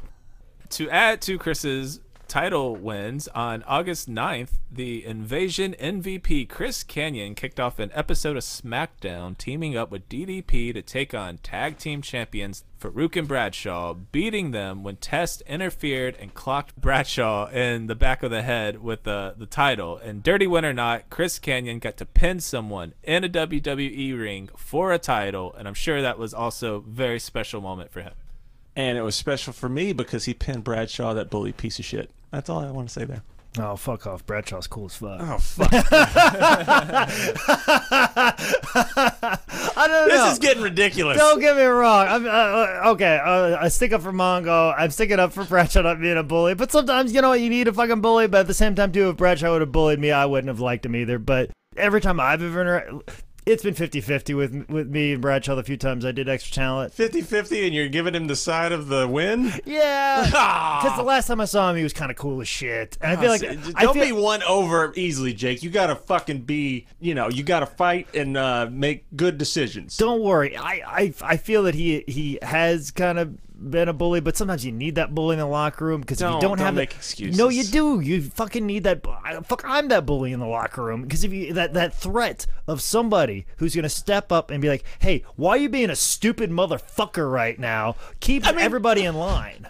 There's that, but then there's just being an abusive, annoying dickhead because you're fucking. I'm masculine and I'm a fucking asshole. Oh, who told you that he was being an annoying asshole and not being a locker room police chief? Dave Meltzer, the guy who's not in the fucking locker room. Why are you assuming that? I've heard it from so many other sources. Hey, we're just splitting hairs here. Steve Corino of being Mino, Jake Manning. also, I don't know how to get even get into this, but hey, you remember that time WWF tried to make DDP out to be some sort of sexual assaulter? You know, the uh-huh. only noble guy to come out of this garbage industry. Let's heavily imply that he's trying to rape the Undertaker's wife. What the fuck was this? If I'm not mistaken, that's Page's idea. Was It was? I, I I think I've heard that this was a suggestion that, that he had. I can't imagine. Now, going wrong, some of the twists and turns of all this was like probably the, a twisted mind of a writer, but I think that the whole idea of like make me famous, I will harass you and your wife just to get your attention. I kind of think this is DDP's thing, and considering how much heat Dallas Page got during his WWE run, It was like the wrong type of heat, though. yeah, but it, it, like it, it, it, it would it would track if like, oh no, this, I think this would be a cool idea. I mean, And then Taker's like, I think this is bullshit. But then Vince's like, oh, this is gonna make Taker mad, and then Taker's gonna beat the shit out of Diamond Dallas Page. I like where, this. where did Diamond Dallas Page come from? Oh, WCW. Uh, but originally, uh, he would have been in the NWA, and I could fuck over Jim Crockett Promotions. That's what I really want to fuck over. Ted Turner's just a pawn in this game where I'm just trying to get at Jim Crockett Promotions. It really, there was a moment where DDP's talking about how Undertaker's wife's fear and anguish and terror turned him on. I was like, whoa, we are really Jesus doing like some fucking Richard Ramirez, Ted Bundy shit here. It's like, whoa.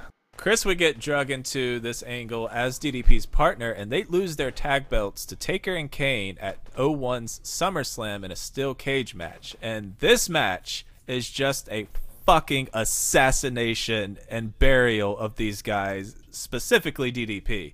They get no offense. Commentary calls DDP a pervert the entire match.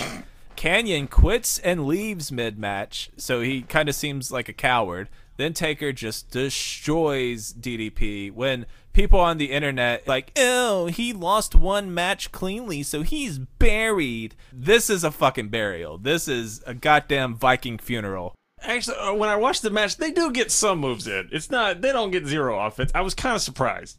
After watching it, I was just like, "How the fuck did DDP recover from this?" I, I guess maybe you built it up for me too much, but it's like, oh, they did get some shit on. But like the opening of the match, Kanyon crawls up to the top of the cage, and Kane throws him off. To start the match, Kanyon bumps from the top of the cage down to the mat onto his back. So, uh, with DDP's career in fucking shambles, it was time for Vince to ruin Chris's life too. This is a weird downfall. On August 23rd SmackDown, Kanyon had a phenomenal match with Kurt Angle. Chris thought it was one of his best matches, and everyone was happy with it. Turns out Vince hated it. He said Chris got too over in it, and from that point on, Chris Kanyon would straight up not be having a good time. God, why why did Kanyon have to try to look good in a match? It's really, ugh, it's really. I'll tell you fucking why. I heard what you said, Chris.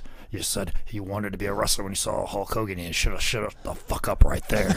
and then you said you saw Ricky Steamboat and Ric Flair and that's what made you want to be a good professional wrestler. What do you mean I don't put on good fucking wrestling matches? La-di-da. Didn't you fucking see when I booked Rene Goulet versus Pedro Morales?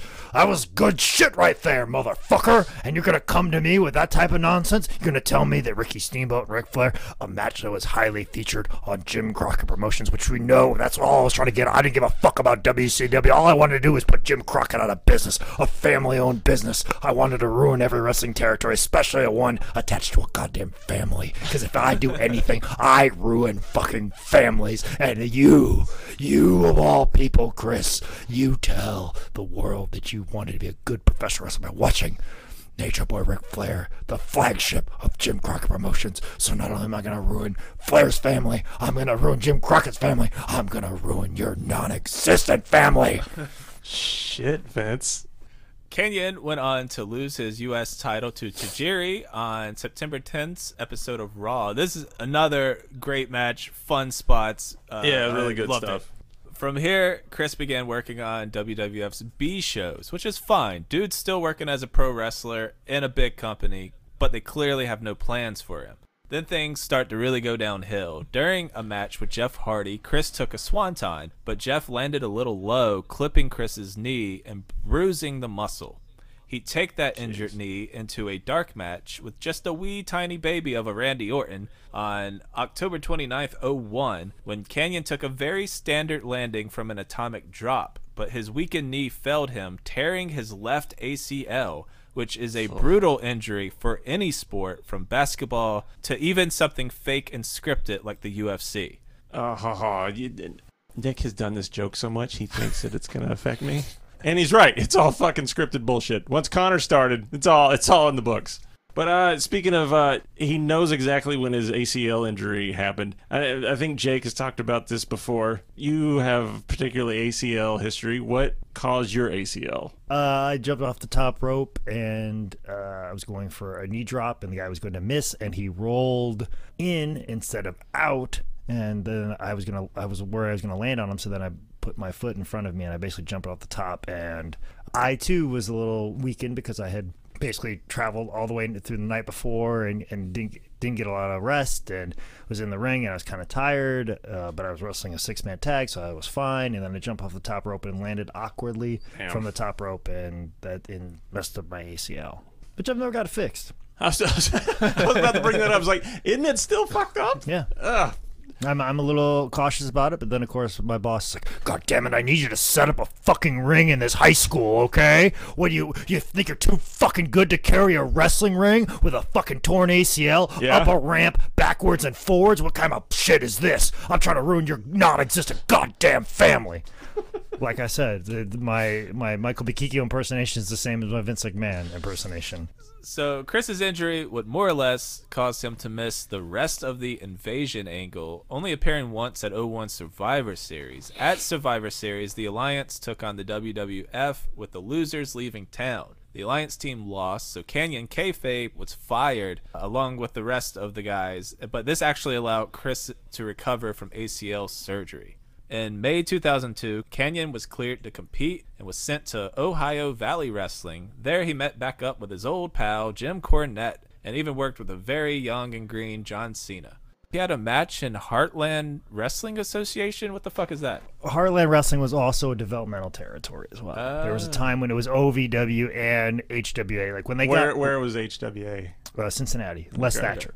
Basically, when they got all of these WCW guys, they they had to do something with them. Um, also, too, some of the guys that they brought over from WCW were still kind of like power plant guys, so they'd only really had, even though they had TV time, they only had like maybe two or three years under their belt. So obviously, you want to kind of refine that, so you're not going to put these people on TV. So you need as many. That's why they had two developmental territories at the time. They had Les Thatcher, HWA, and then of course OVW. OVW was kind of the flagship of that. HWA was kind of like the side thing for a while, but it did they did have some really awesome wrestlers. Like I think they had um, Umaga and, and Rosie were there, and the Haas brothers.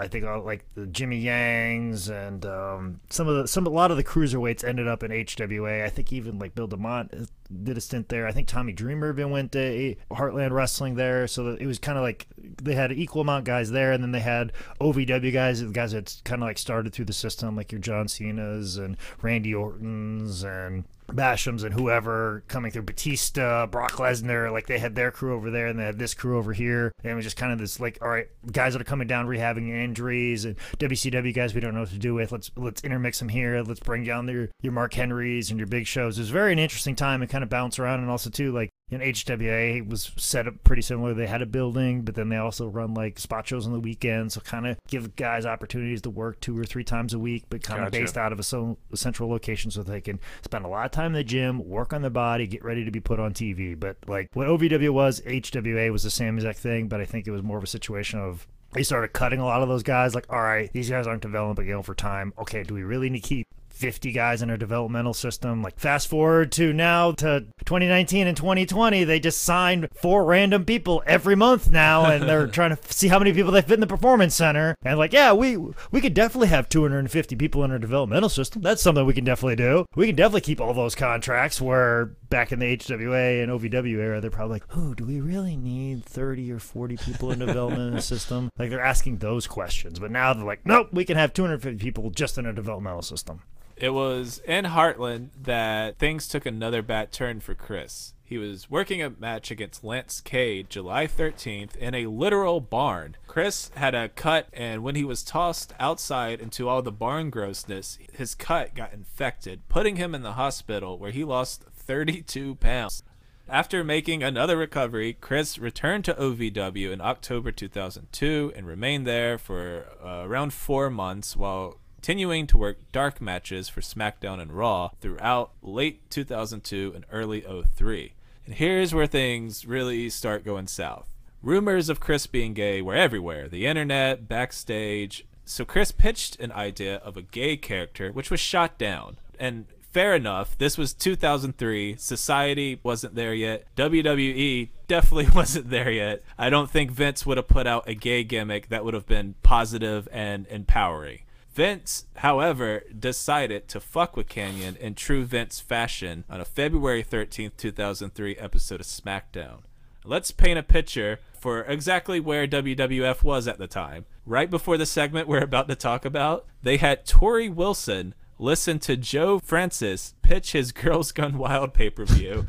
Joe God. Francis, who is guilty of tax invasion, bribery, false imprisonment, assaulting, causing great bodily injury, dissuading a witness, record keeping violation, and has pleaded no contest to child abuse and prostitution, And that's only what they could prove in a court of law. around the 39 minute mark on the February 13th episode of SmackDown, they sent Chris out as a present from the Big Show to The Undertaker. Chris was dressed as Boy George and singing Do You Really Want to Hurt Me? The WWE has since edited out him singing and dubbed over a Kanyon promo, so Oh, they at so least weird. know they did something wrong since they're attempting to cover up their blatant use of homophobia to send Taker into a rage. What they didn't oh, edit what? out was the severe beating Chris got by The Undertaker, punctuated by one of the loudest chair shots I've ever heard in my life. Chris said that he felt like it was a message. We know you're gay and we don't want you here. There's no hyperbole on what Nick said about the chair shot. He hits him in the back twice uh, with chair shots, and those are bad. But then he follows it up with the one to the head is frightening as shit. I I hadn't seen it before. I cringe so bad. It's one of those things when you're that age, you're like, yeah, holy shit. But now when you're just old and things hurt, you're like, oh fuck, man. And let me posit this piece of information.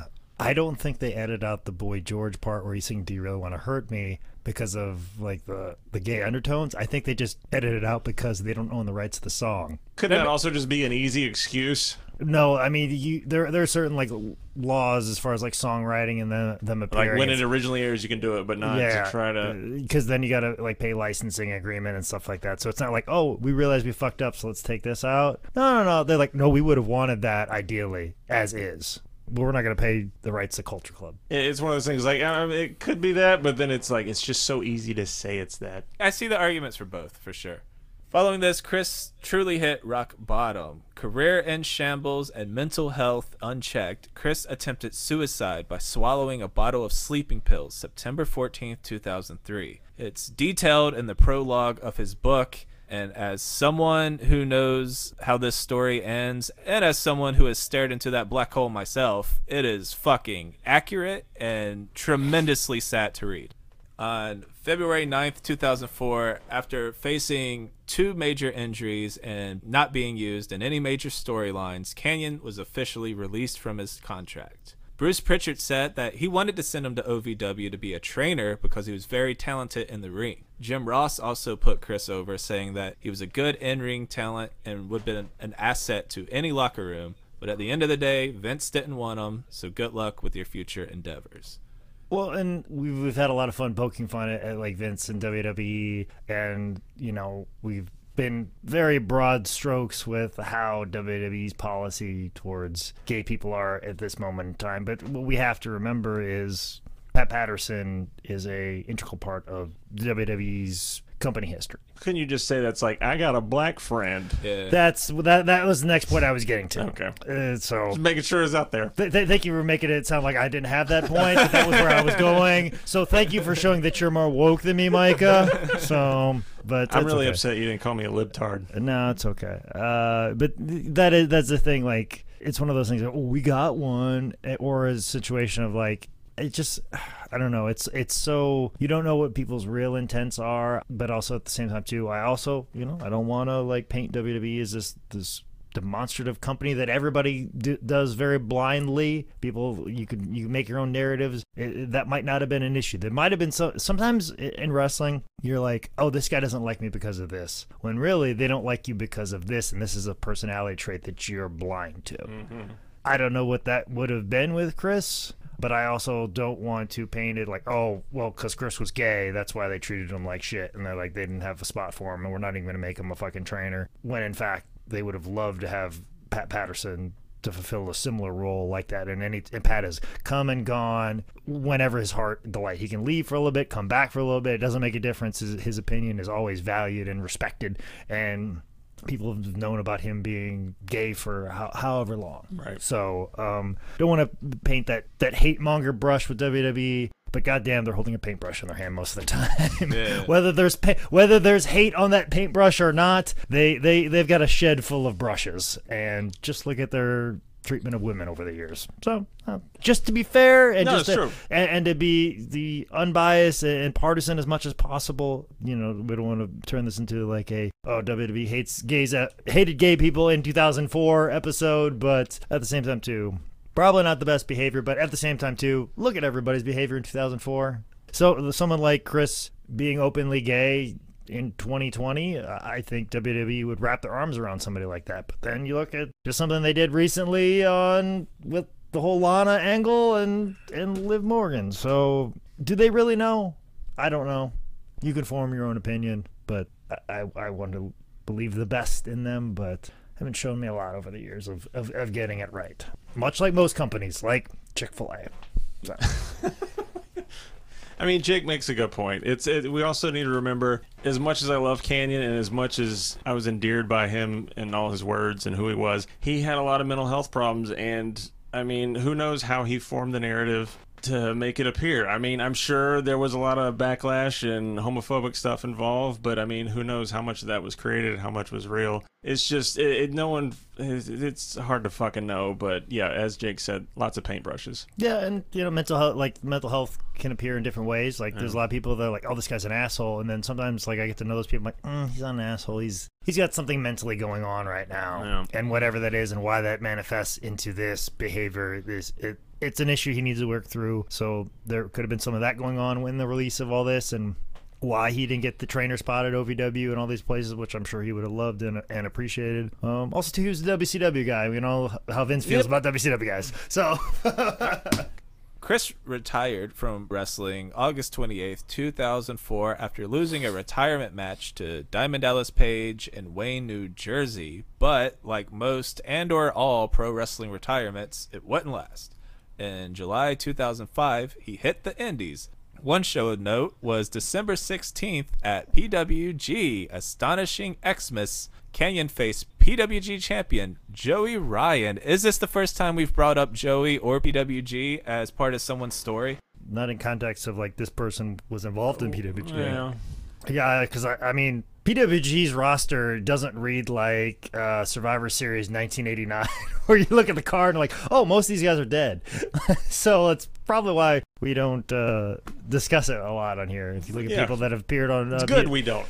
yeah, it's good we don't, and, and, and it's kind of astonishing considering some of the stuff that's happened in the PWG ring, where somebody could have easily died in that moment when we saw them. Totally. So, um, but there was some magic to that Reseda building. You could pull some stuff off that doesn't happen in reality anywhere else. But this uh, was at, I believe, the Jewish Community Center, so it wasn't Reseda. But I do remember this happening, and actually, they had Matt Jackson come out as dressed as Mortis.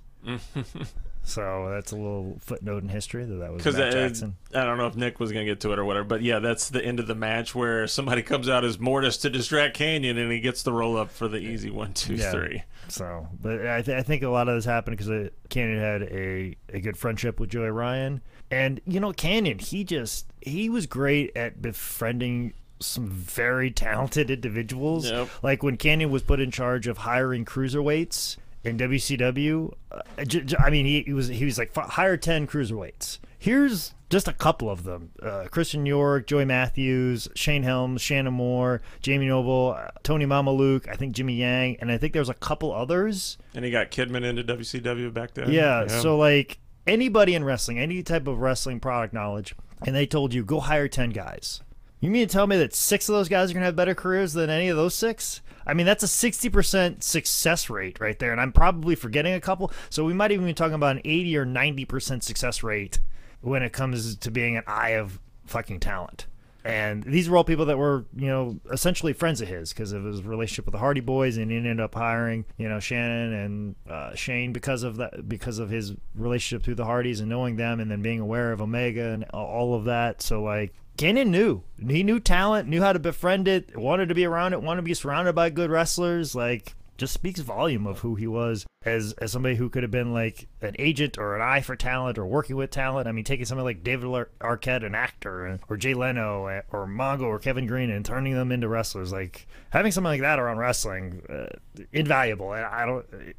The, the potential, the upside of just the, the data that we have as him as an evaluator of talent and a trainer of talent speaks volumes of what he could could have done. Another indie match of note on March 5th, 2006, Kanyon had a match against DDP where he came out to the crowd. And DDP, super cool, right there beside him, showing him some love and support. And for a Florida crowd in 2006, pretty damn supportive. There- there- There's some booze at one point, but then Kanyon kind of puts over he's the first openly gay athlete or whatever. And then they they start to cheer for him, and DDP really ramps him up. And God, DDP said, "I don't care if you're straight, gay, black, yellow, green, whatever. You will always be my brother." And they embrace. And I cried alone in my room watching YouTube. And what's sad is you have to say it like that. You know what I'm saying? That was a world where like I just want to let you know no matter what, I still it's like It's like, do you have to say that? yeah, like eh, there's a little bit of, of that, but there is uh, just I don't know. I just wish I just wish us as human beings get the fuck out of our own way and just whatever you do with whoever in your own time is is whatever. You're like like I'm. It's just fucking stupid. It's just how, how empty is your life that these other people being in love in their life and doing what they want behind their doors. That's what you want to devote your attention to. Like, is your life that fucking empty? That that's that's Gross. the feeling I always have with people who get pissed off about that. Kanyon once again retired on April 5th, 2007, this time for good. Later that year, Kanyon appeared on the CNN special Death Grip Inside Pro Wrestling that aired in November, and Chris has some very haunting comments on it and uh, even brings up his earlier suicide attempt. Chris would also go on. He'd do some shoots, like the RF shoot we mentioned up front. RF video. I know we're talking to your favorite wrestler, but do you mind if I run this circular saw? He'd also do one other interview, which we have to put over Micah. I hope you at least did the the superhuman fuck this shit before putting yourself through this unimaginable pain. Would you like to talk about your experiences? There's a roundtable discussion with Kanyon, Missy Hyatt, and Iron Sheik. And the first 35 minutes is legitimately some of the fucking toughest thing I have ever watched in my life. Missy Hyatt is so fucking stupid and ignorant. It really, I had to watch it in stages. I was sending Nick updates the whole time because I didn't believe it. To Kanyon's face, Missy Hyatt tells him, You chose to be gay. No, no, no. You chose to be gay. And then she tells him homosexuality shouldn't have been taken out of the big DSM psychiatry mental disorder book. I don't know if she's trying to be a heel or try to get heat, but when she's telling Kanyon straight to his face like she's talking about her normal day, it's it's I hate getting so fucking pissed off about this stuff cuz it's just like why should I devote so much anger and attention? But it's just it's just like when you see someone so fucking annoying and stupid combined with being so self-righteous, it just like it it it does. It triggers the shit out of me. Um, what else? Um, she says she loves Hitler in passing. She has great appreciation for Hitler. She makes uh, Holocaust denial talking points. Her uh, direct, direct quote is I'm far right. I'm a national socialist. Look up what a national socialist is. It's a fucking Nazi. Um, she used to do uh, reenactments as a Nazi uh, nurse. Kanyon challenges her on being a Christian and also admiring Hitler and what he did. And her way of justifying that is the phrase, all is fair in love and war. it blew me away. At a certain point, I was delirious and just kind of in awe. It's like, is she really like this? Is she just putting on an act? But it's just this small, casual conversation. And it, there's nothing on the internet about this. And it's just, hate to plug it, but go on High Spots or somehow find Kanyon, the Sheik, and Missy Hyatt's roundtable discussion. And I am just, I was blown away by the shit that came out of her fucking mouth. Maybe she's changed her views and she's a different person, but I'm guessing when you're 47 and you have these dumb cunt ideas, I'm guessing you're not gonna change them. And I think it's just I'm just so mad at her at her stupidity and her trying to be so right and telling Kanyon why he's so wrong and why his homosexuality is something he should basically be ashamed of. And it's just I I think I just have to fucking stop because I'm legitimately upset again. Nick, back to you. All right, here's where shit's gets gets rough. Between leaving the love of his life behind and struggling to keep a schedule of medication and therapy, Chris was headed down a dark path. In Chris's book, he said, I am a person who lives life on their own terms, and I am prepared to meet death following the same principles. And that leaves only one answer for me, which I do not recommend to anybody else ending my own life. Every couple of days, I stare at the pill bottles in my medicine cabinet, sometimes for what feels like hours. I can hear them calling. And on April 2nd, 2010, Chris would answer that call. His brother Ken would walk into Chris's apartment in Sunnyside, Queens, New York to find a note, an empty pill bottle, and Chris's body. Chris Kanyon was just 40 years old. The part, just the one little sentence reading about what happened is just he left a note to his family apologizing for what he did, and just it. It's so crazy how the English language and words, just a little bit with context, can just wreck you. And reading that one sentence just fucking destroyed me. Well, that speaks to who Chris was. And uh, in the interview where he talks about being gay, one of his big concerns of like coming out was he was worried how his friends would be viewed like Kidman or Shane Helms, and and thinking about like, oh, if I come out as gay and they they know I'm friends with this guy, they might think that this guy's gay, and then he's gonna deal with all that, and I don't want them to deal with it. Like thinking about other people other than himself, it just it's tough. And for him to go through that and to apologize to his family for everything and thinking of that moment and you know being so depressed that that's the thing that pulls you away from that you know like like I, I always tell people the thing you know I get I get bummed out I get depressed I, I get very dark I've had to have Zane Riley take a pill bottle out of my fucking house before but I don't think I would ever get to that point because my grandfather committed suicide and I know the other side of that like what that does to a family so I think when I ever get that dark, there's always a moment where I stop and realize I can't go down that road because I know I've seen the damage. Where sometimes if you don't have a family member that committed suicide, you don't know how how much damage, how much of a hole that rips into people, and and even people that are not even young enough to remember it. Like the effect that it has had on me uh, when it happened when I was like one, two years old, and it had an effect on me. And under, understanding that and recognizing that, and um, that's the thing that's pulled me away. And I think Chris recognized the damage that it would cause, and was in so much pain mentally that he went ahead and did it. And that, that's how much pain he was in. And I don't want anybody in that type of pain. In the preface of Wrestling Reality, Ryan Clark said about Chris's death, "This isn't Kanyon's legacy." It isn't about the last lost battle, but the fight itself. The fight against depression and the fight to be honest about who you are. And with that, we will end the tragic story of Chris Kanyon.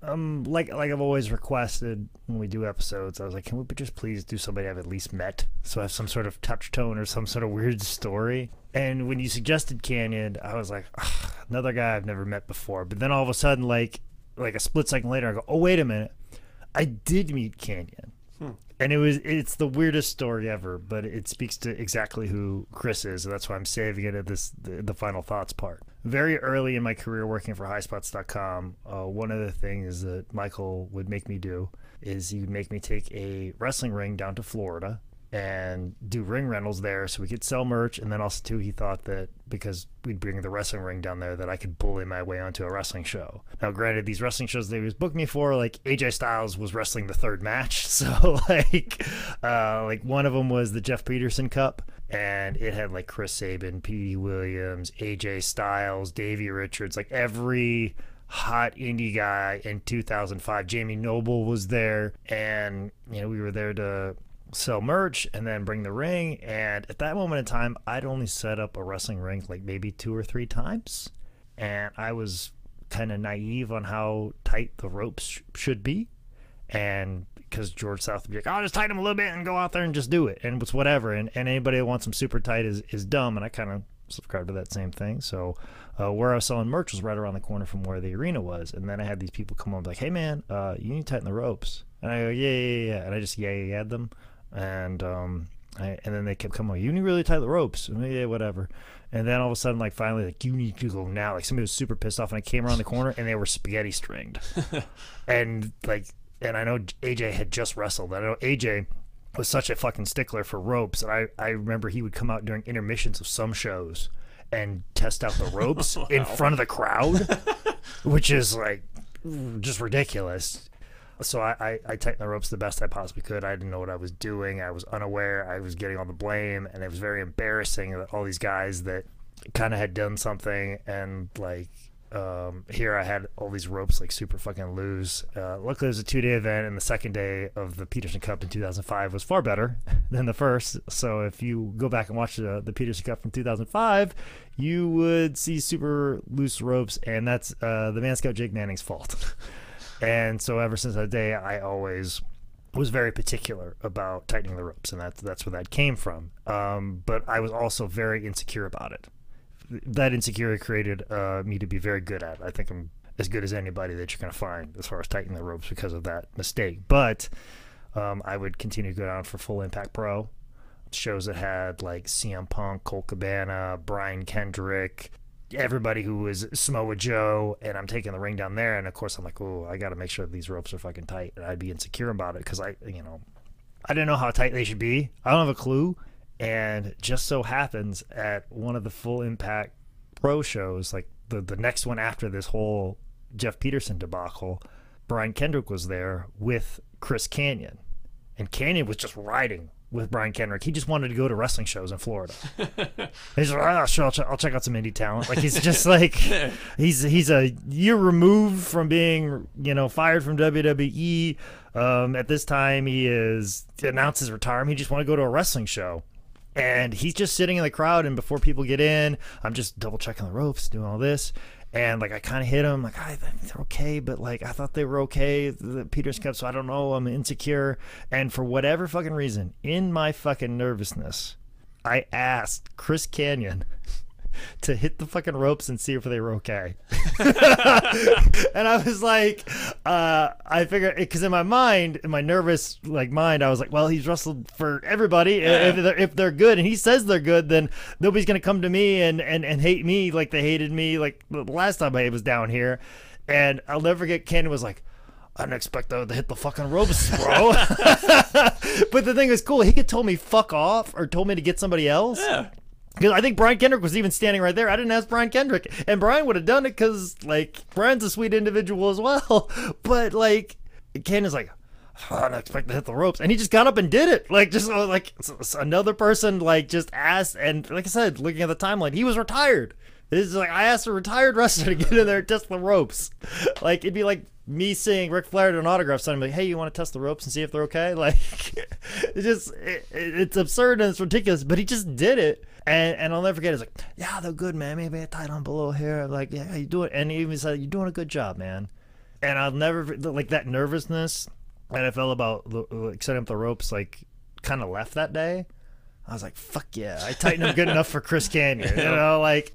And, and I remember like he wa- he was nice to me the rest of the weekend because obviously this weird thing and he was like hey man how you doing how's your day you know he was just super cool like he even like stopped by the merch table and like like look, looked what we had and just like was just super fucking nice and and treated me with respect when a lot of those other guys that you know, in the locker room like look down their nose at me like who the fuck are you? Like you're just a fucking ring guy or you're just like this guy from high spot that's selling dvds over here in a corner like and just kind of like some people were cool. Um you know most of them were but some of them were kind of wanted to be a dicks but here's chris kanyon who's done just about everything. It was was nice to me and and in my nervous energy i asked him to hit the ring ropes and he was like all right, bro, no problem. You know, and I think that just speaks to Kanyon. Like even in retirement, he's like, yeah, sure, I'd like, oh, no problem, I'll get in the ring. Like, super cool. Just like like I said before, like had an eye for talent, had the ability and the patience to train people from nothing to having a match. The wrestling world misses Chris Kanyon. There's there's the- uh, there's a deficit. There is definitely a spot and a place for him, and the fact that he is not occupying that space is tragic and sad. Because wrestling would be better uh, with him in it, and hopefully anybody who thinks about taking their own life in professional wrestling, I hope they come to that same realization. Chris was, I think he was like 20 years too early in and out of the ring. Like he had so many cool moves, so many things about him would have made him a big indie darling today. He seemed to truly be just a fan of pro wrestling, even after it kind of chewed him up and spit him back out. Like he still loved it, just like Jake said. He's still going to shows after he retired. I, I'm really glad he got to do it. Like I'm glad he got to like you know get that experience, be on TV. It's real cool. I for real always thought the Mortis and Glacier stuff was cool. You know, I think it's remembered by history as failing, but that was none of that. It was because of Chris Kanyon's talent or work ethic. Diving into Chris's career, he was so good. Inside the ropes, his selling, the way he thought about moves and spots, everything was just top tier, elite stuff. You know, today there there's still plenty of homophobic assholes out there wasting oxygen, but society is is way more accepting and loving of the LGBT community, uh, even since 2010. especially if you live in the right city or state. We've also started to erase a lot of the stigma of uh, surrounding depression and therapy and medication. I just, if he just could have pushed through a few more years, like I, I think he could have found peace. He, he really could have found his spot in, in life. He'd be such an asset as a trainer, but more importantly, he really could have been a he could have been a role model for an up and coming gay wrestler. I mean, even as supportive and open minded and progressive as us as straight people want to be and we want to help, we, we can't even start to imagine the gay experience. Chris would have been really important as a guy who had their same fears, he had their same struggles, in a lot of cases probably had their same exact experiences. And he really could have been a beacon and a support system for, you know, up and coming gay wrestlers and it's a, it's a sad, sad story, and I hope he found peace on the other side. Um, first off, I just want to say two things I missed, just because I want to put Kanyon over as much as I can in the things he's done. Watch the Shark Boy versus Kanyon Dark match from I think Velocity or something. The crowd treats it like it's a main event pay per view, and it's those two dudes going back and forth. It, it no commentary, but it is fun as hell. Um, look up his Juventud Guerrera match. He does a move I have never, ever, ever, ever seen.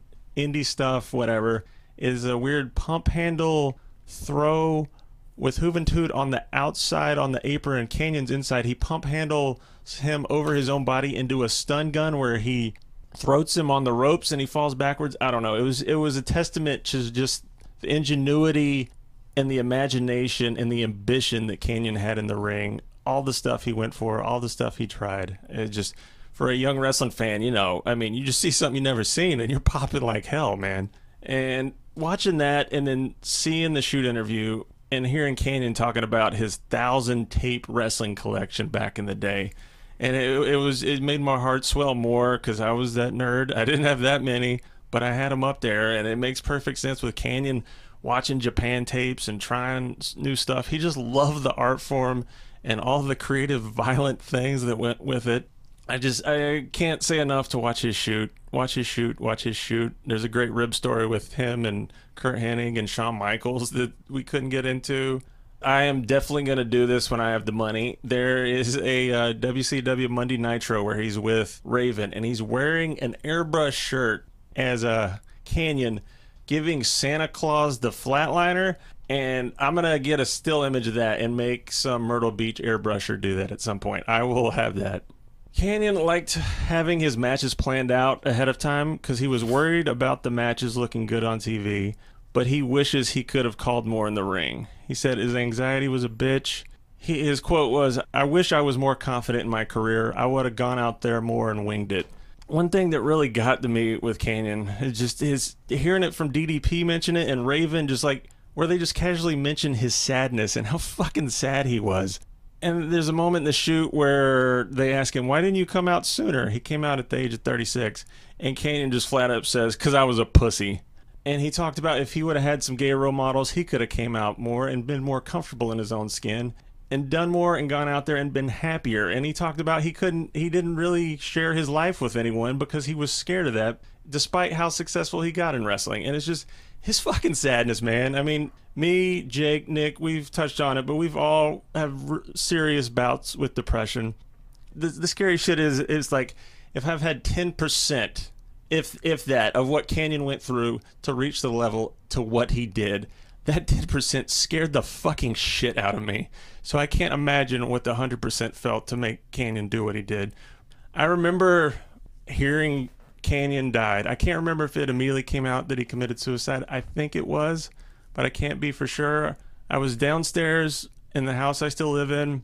It was a huge house party, 20, 30 people. I remember being drunk at like 2 a.m. and texting my friend Mitch, best friend in the world, and seeing the news that Kanyon committed suicide and like fucking weeping, drunk like a total mess, just like because me and Mitch were huge Kanyon marks, and it's just like shit. Not only he died, he killed himself, and it's just it's those things that just makes you really take notice of what the fuck. The Missy Hyatt stuff got me so upset. It's not like, oh, she's not woke. Oh, she needs to understand and blah, blah, blah. It's just like, have fucking empathy for people. When it comes down to it, just be empathetic. What if you were in their position? How would you feel? Would you appreciate that? Treat people how you want to be treated. That is the basis. Just fucking empathy. That is the only thing that needs to come across. um, I'm so fucked up. Kanyon really fucking affected me, man. Uh, read his book, buy his book, please hear his story. He was a troubled dude, but he had a lot of heart. So many people put him over, not just as a wrestler, but as a human being. And just in closing, Kanyon is another one that thought the Mon- Montreal screw job was a work. So fuck it. Now I do too.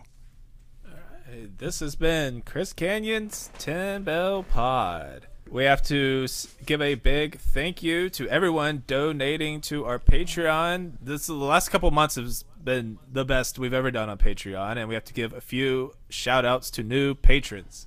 Yeah, uh, obviously you guys realize that we get buck wild on Patreon, especially the Q and A episodes. I think that's getting in there, and also too, we're pulling out matches that I'm maybe uh, less than proud of, or proud of, or can't see the light of day any other day. So the Patreon uh, has got all kinds of cool stuff, and the people that are benefiting from that are Martin Hamill, Tam.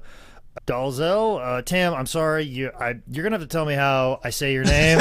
and next time I see you at a PWX show, uh, me and Tam go way back. She, she usually wears a Golden Lovers T-shirt to PWX. I commented on one time.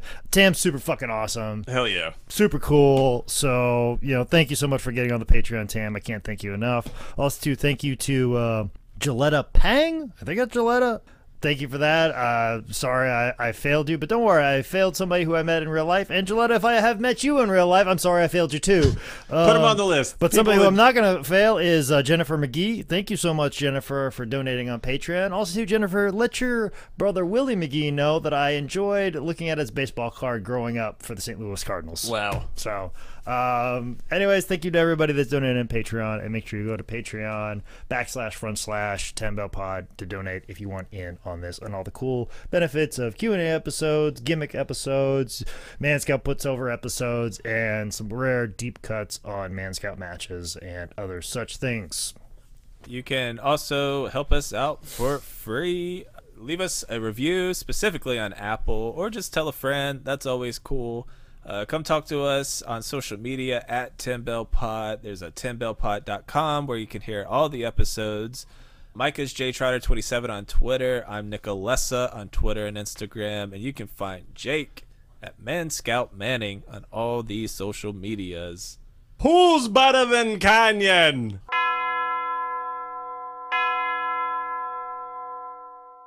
Ladies and gentlemen, this is the Man Scout Jake Manning. Thank you very much for listening to 10 Bell Pod. I can't thank you guys enough for being subscribers and people who leave reviews, but also too, big big thank you to people who are our patrons on Patreon. Now, some of you may be hearing that like, wait a minute, I'm not a, a patron on a Patreon for you guys.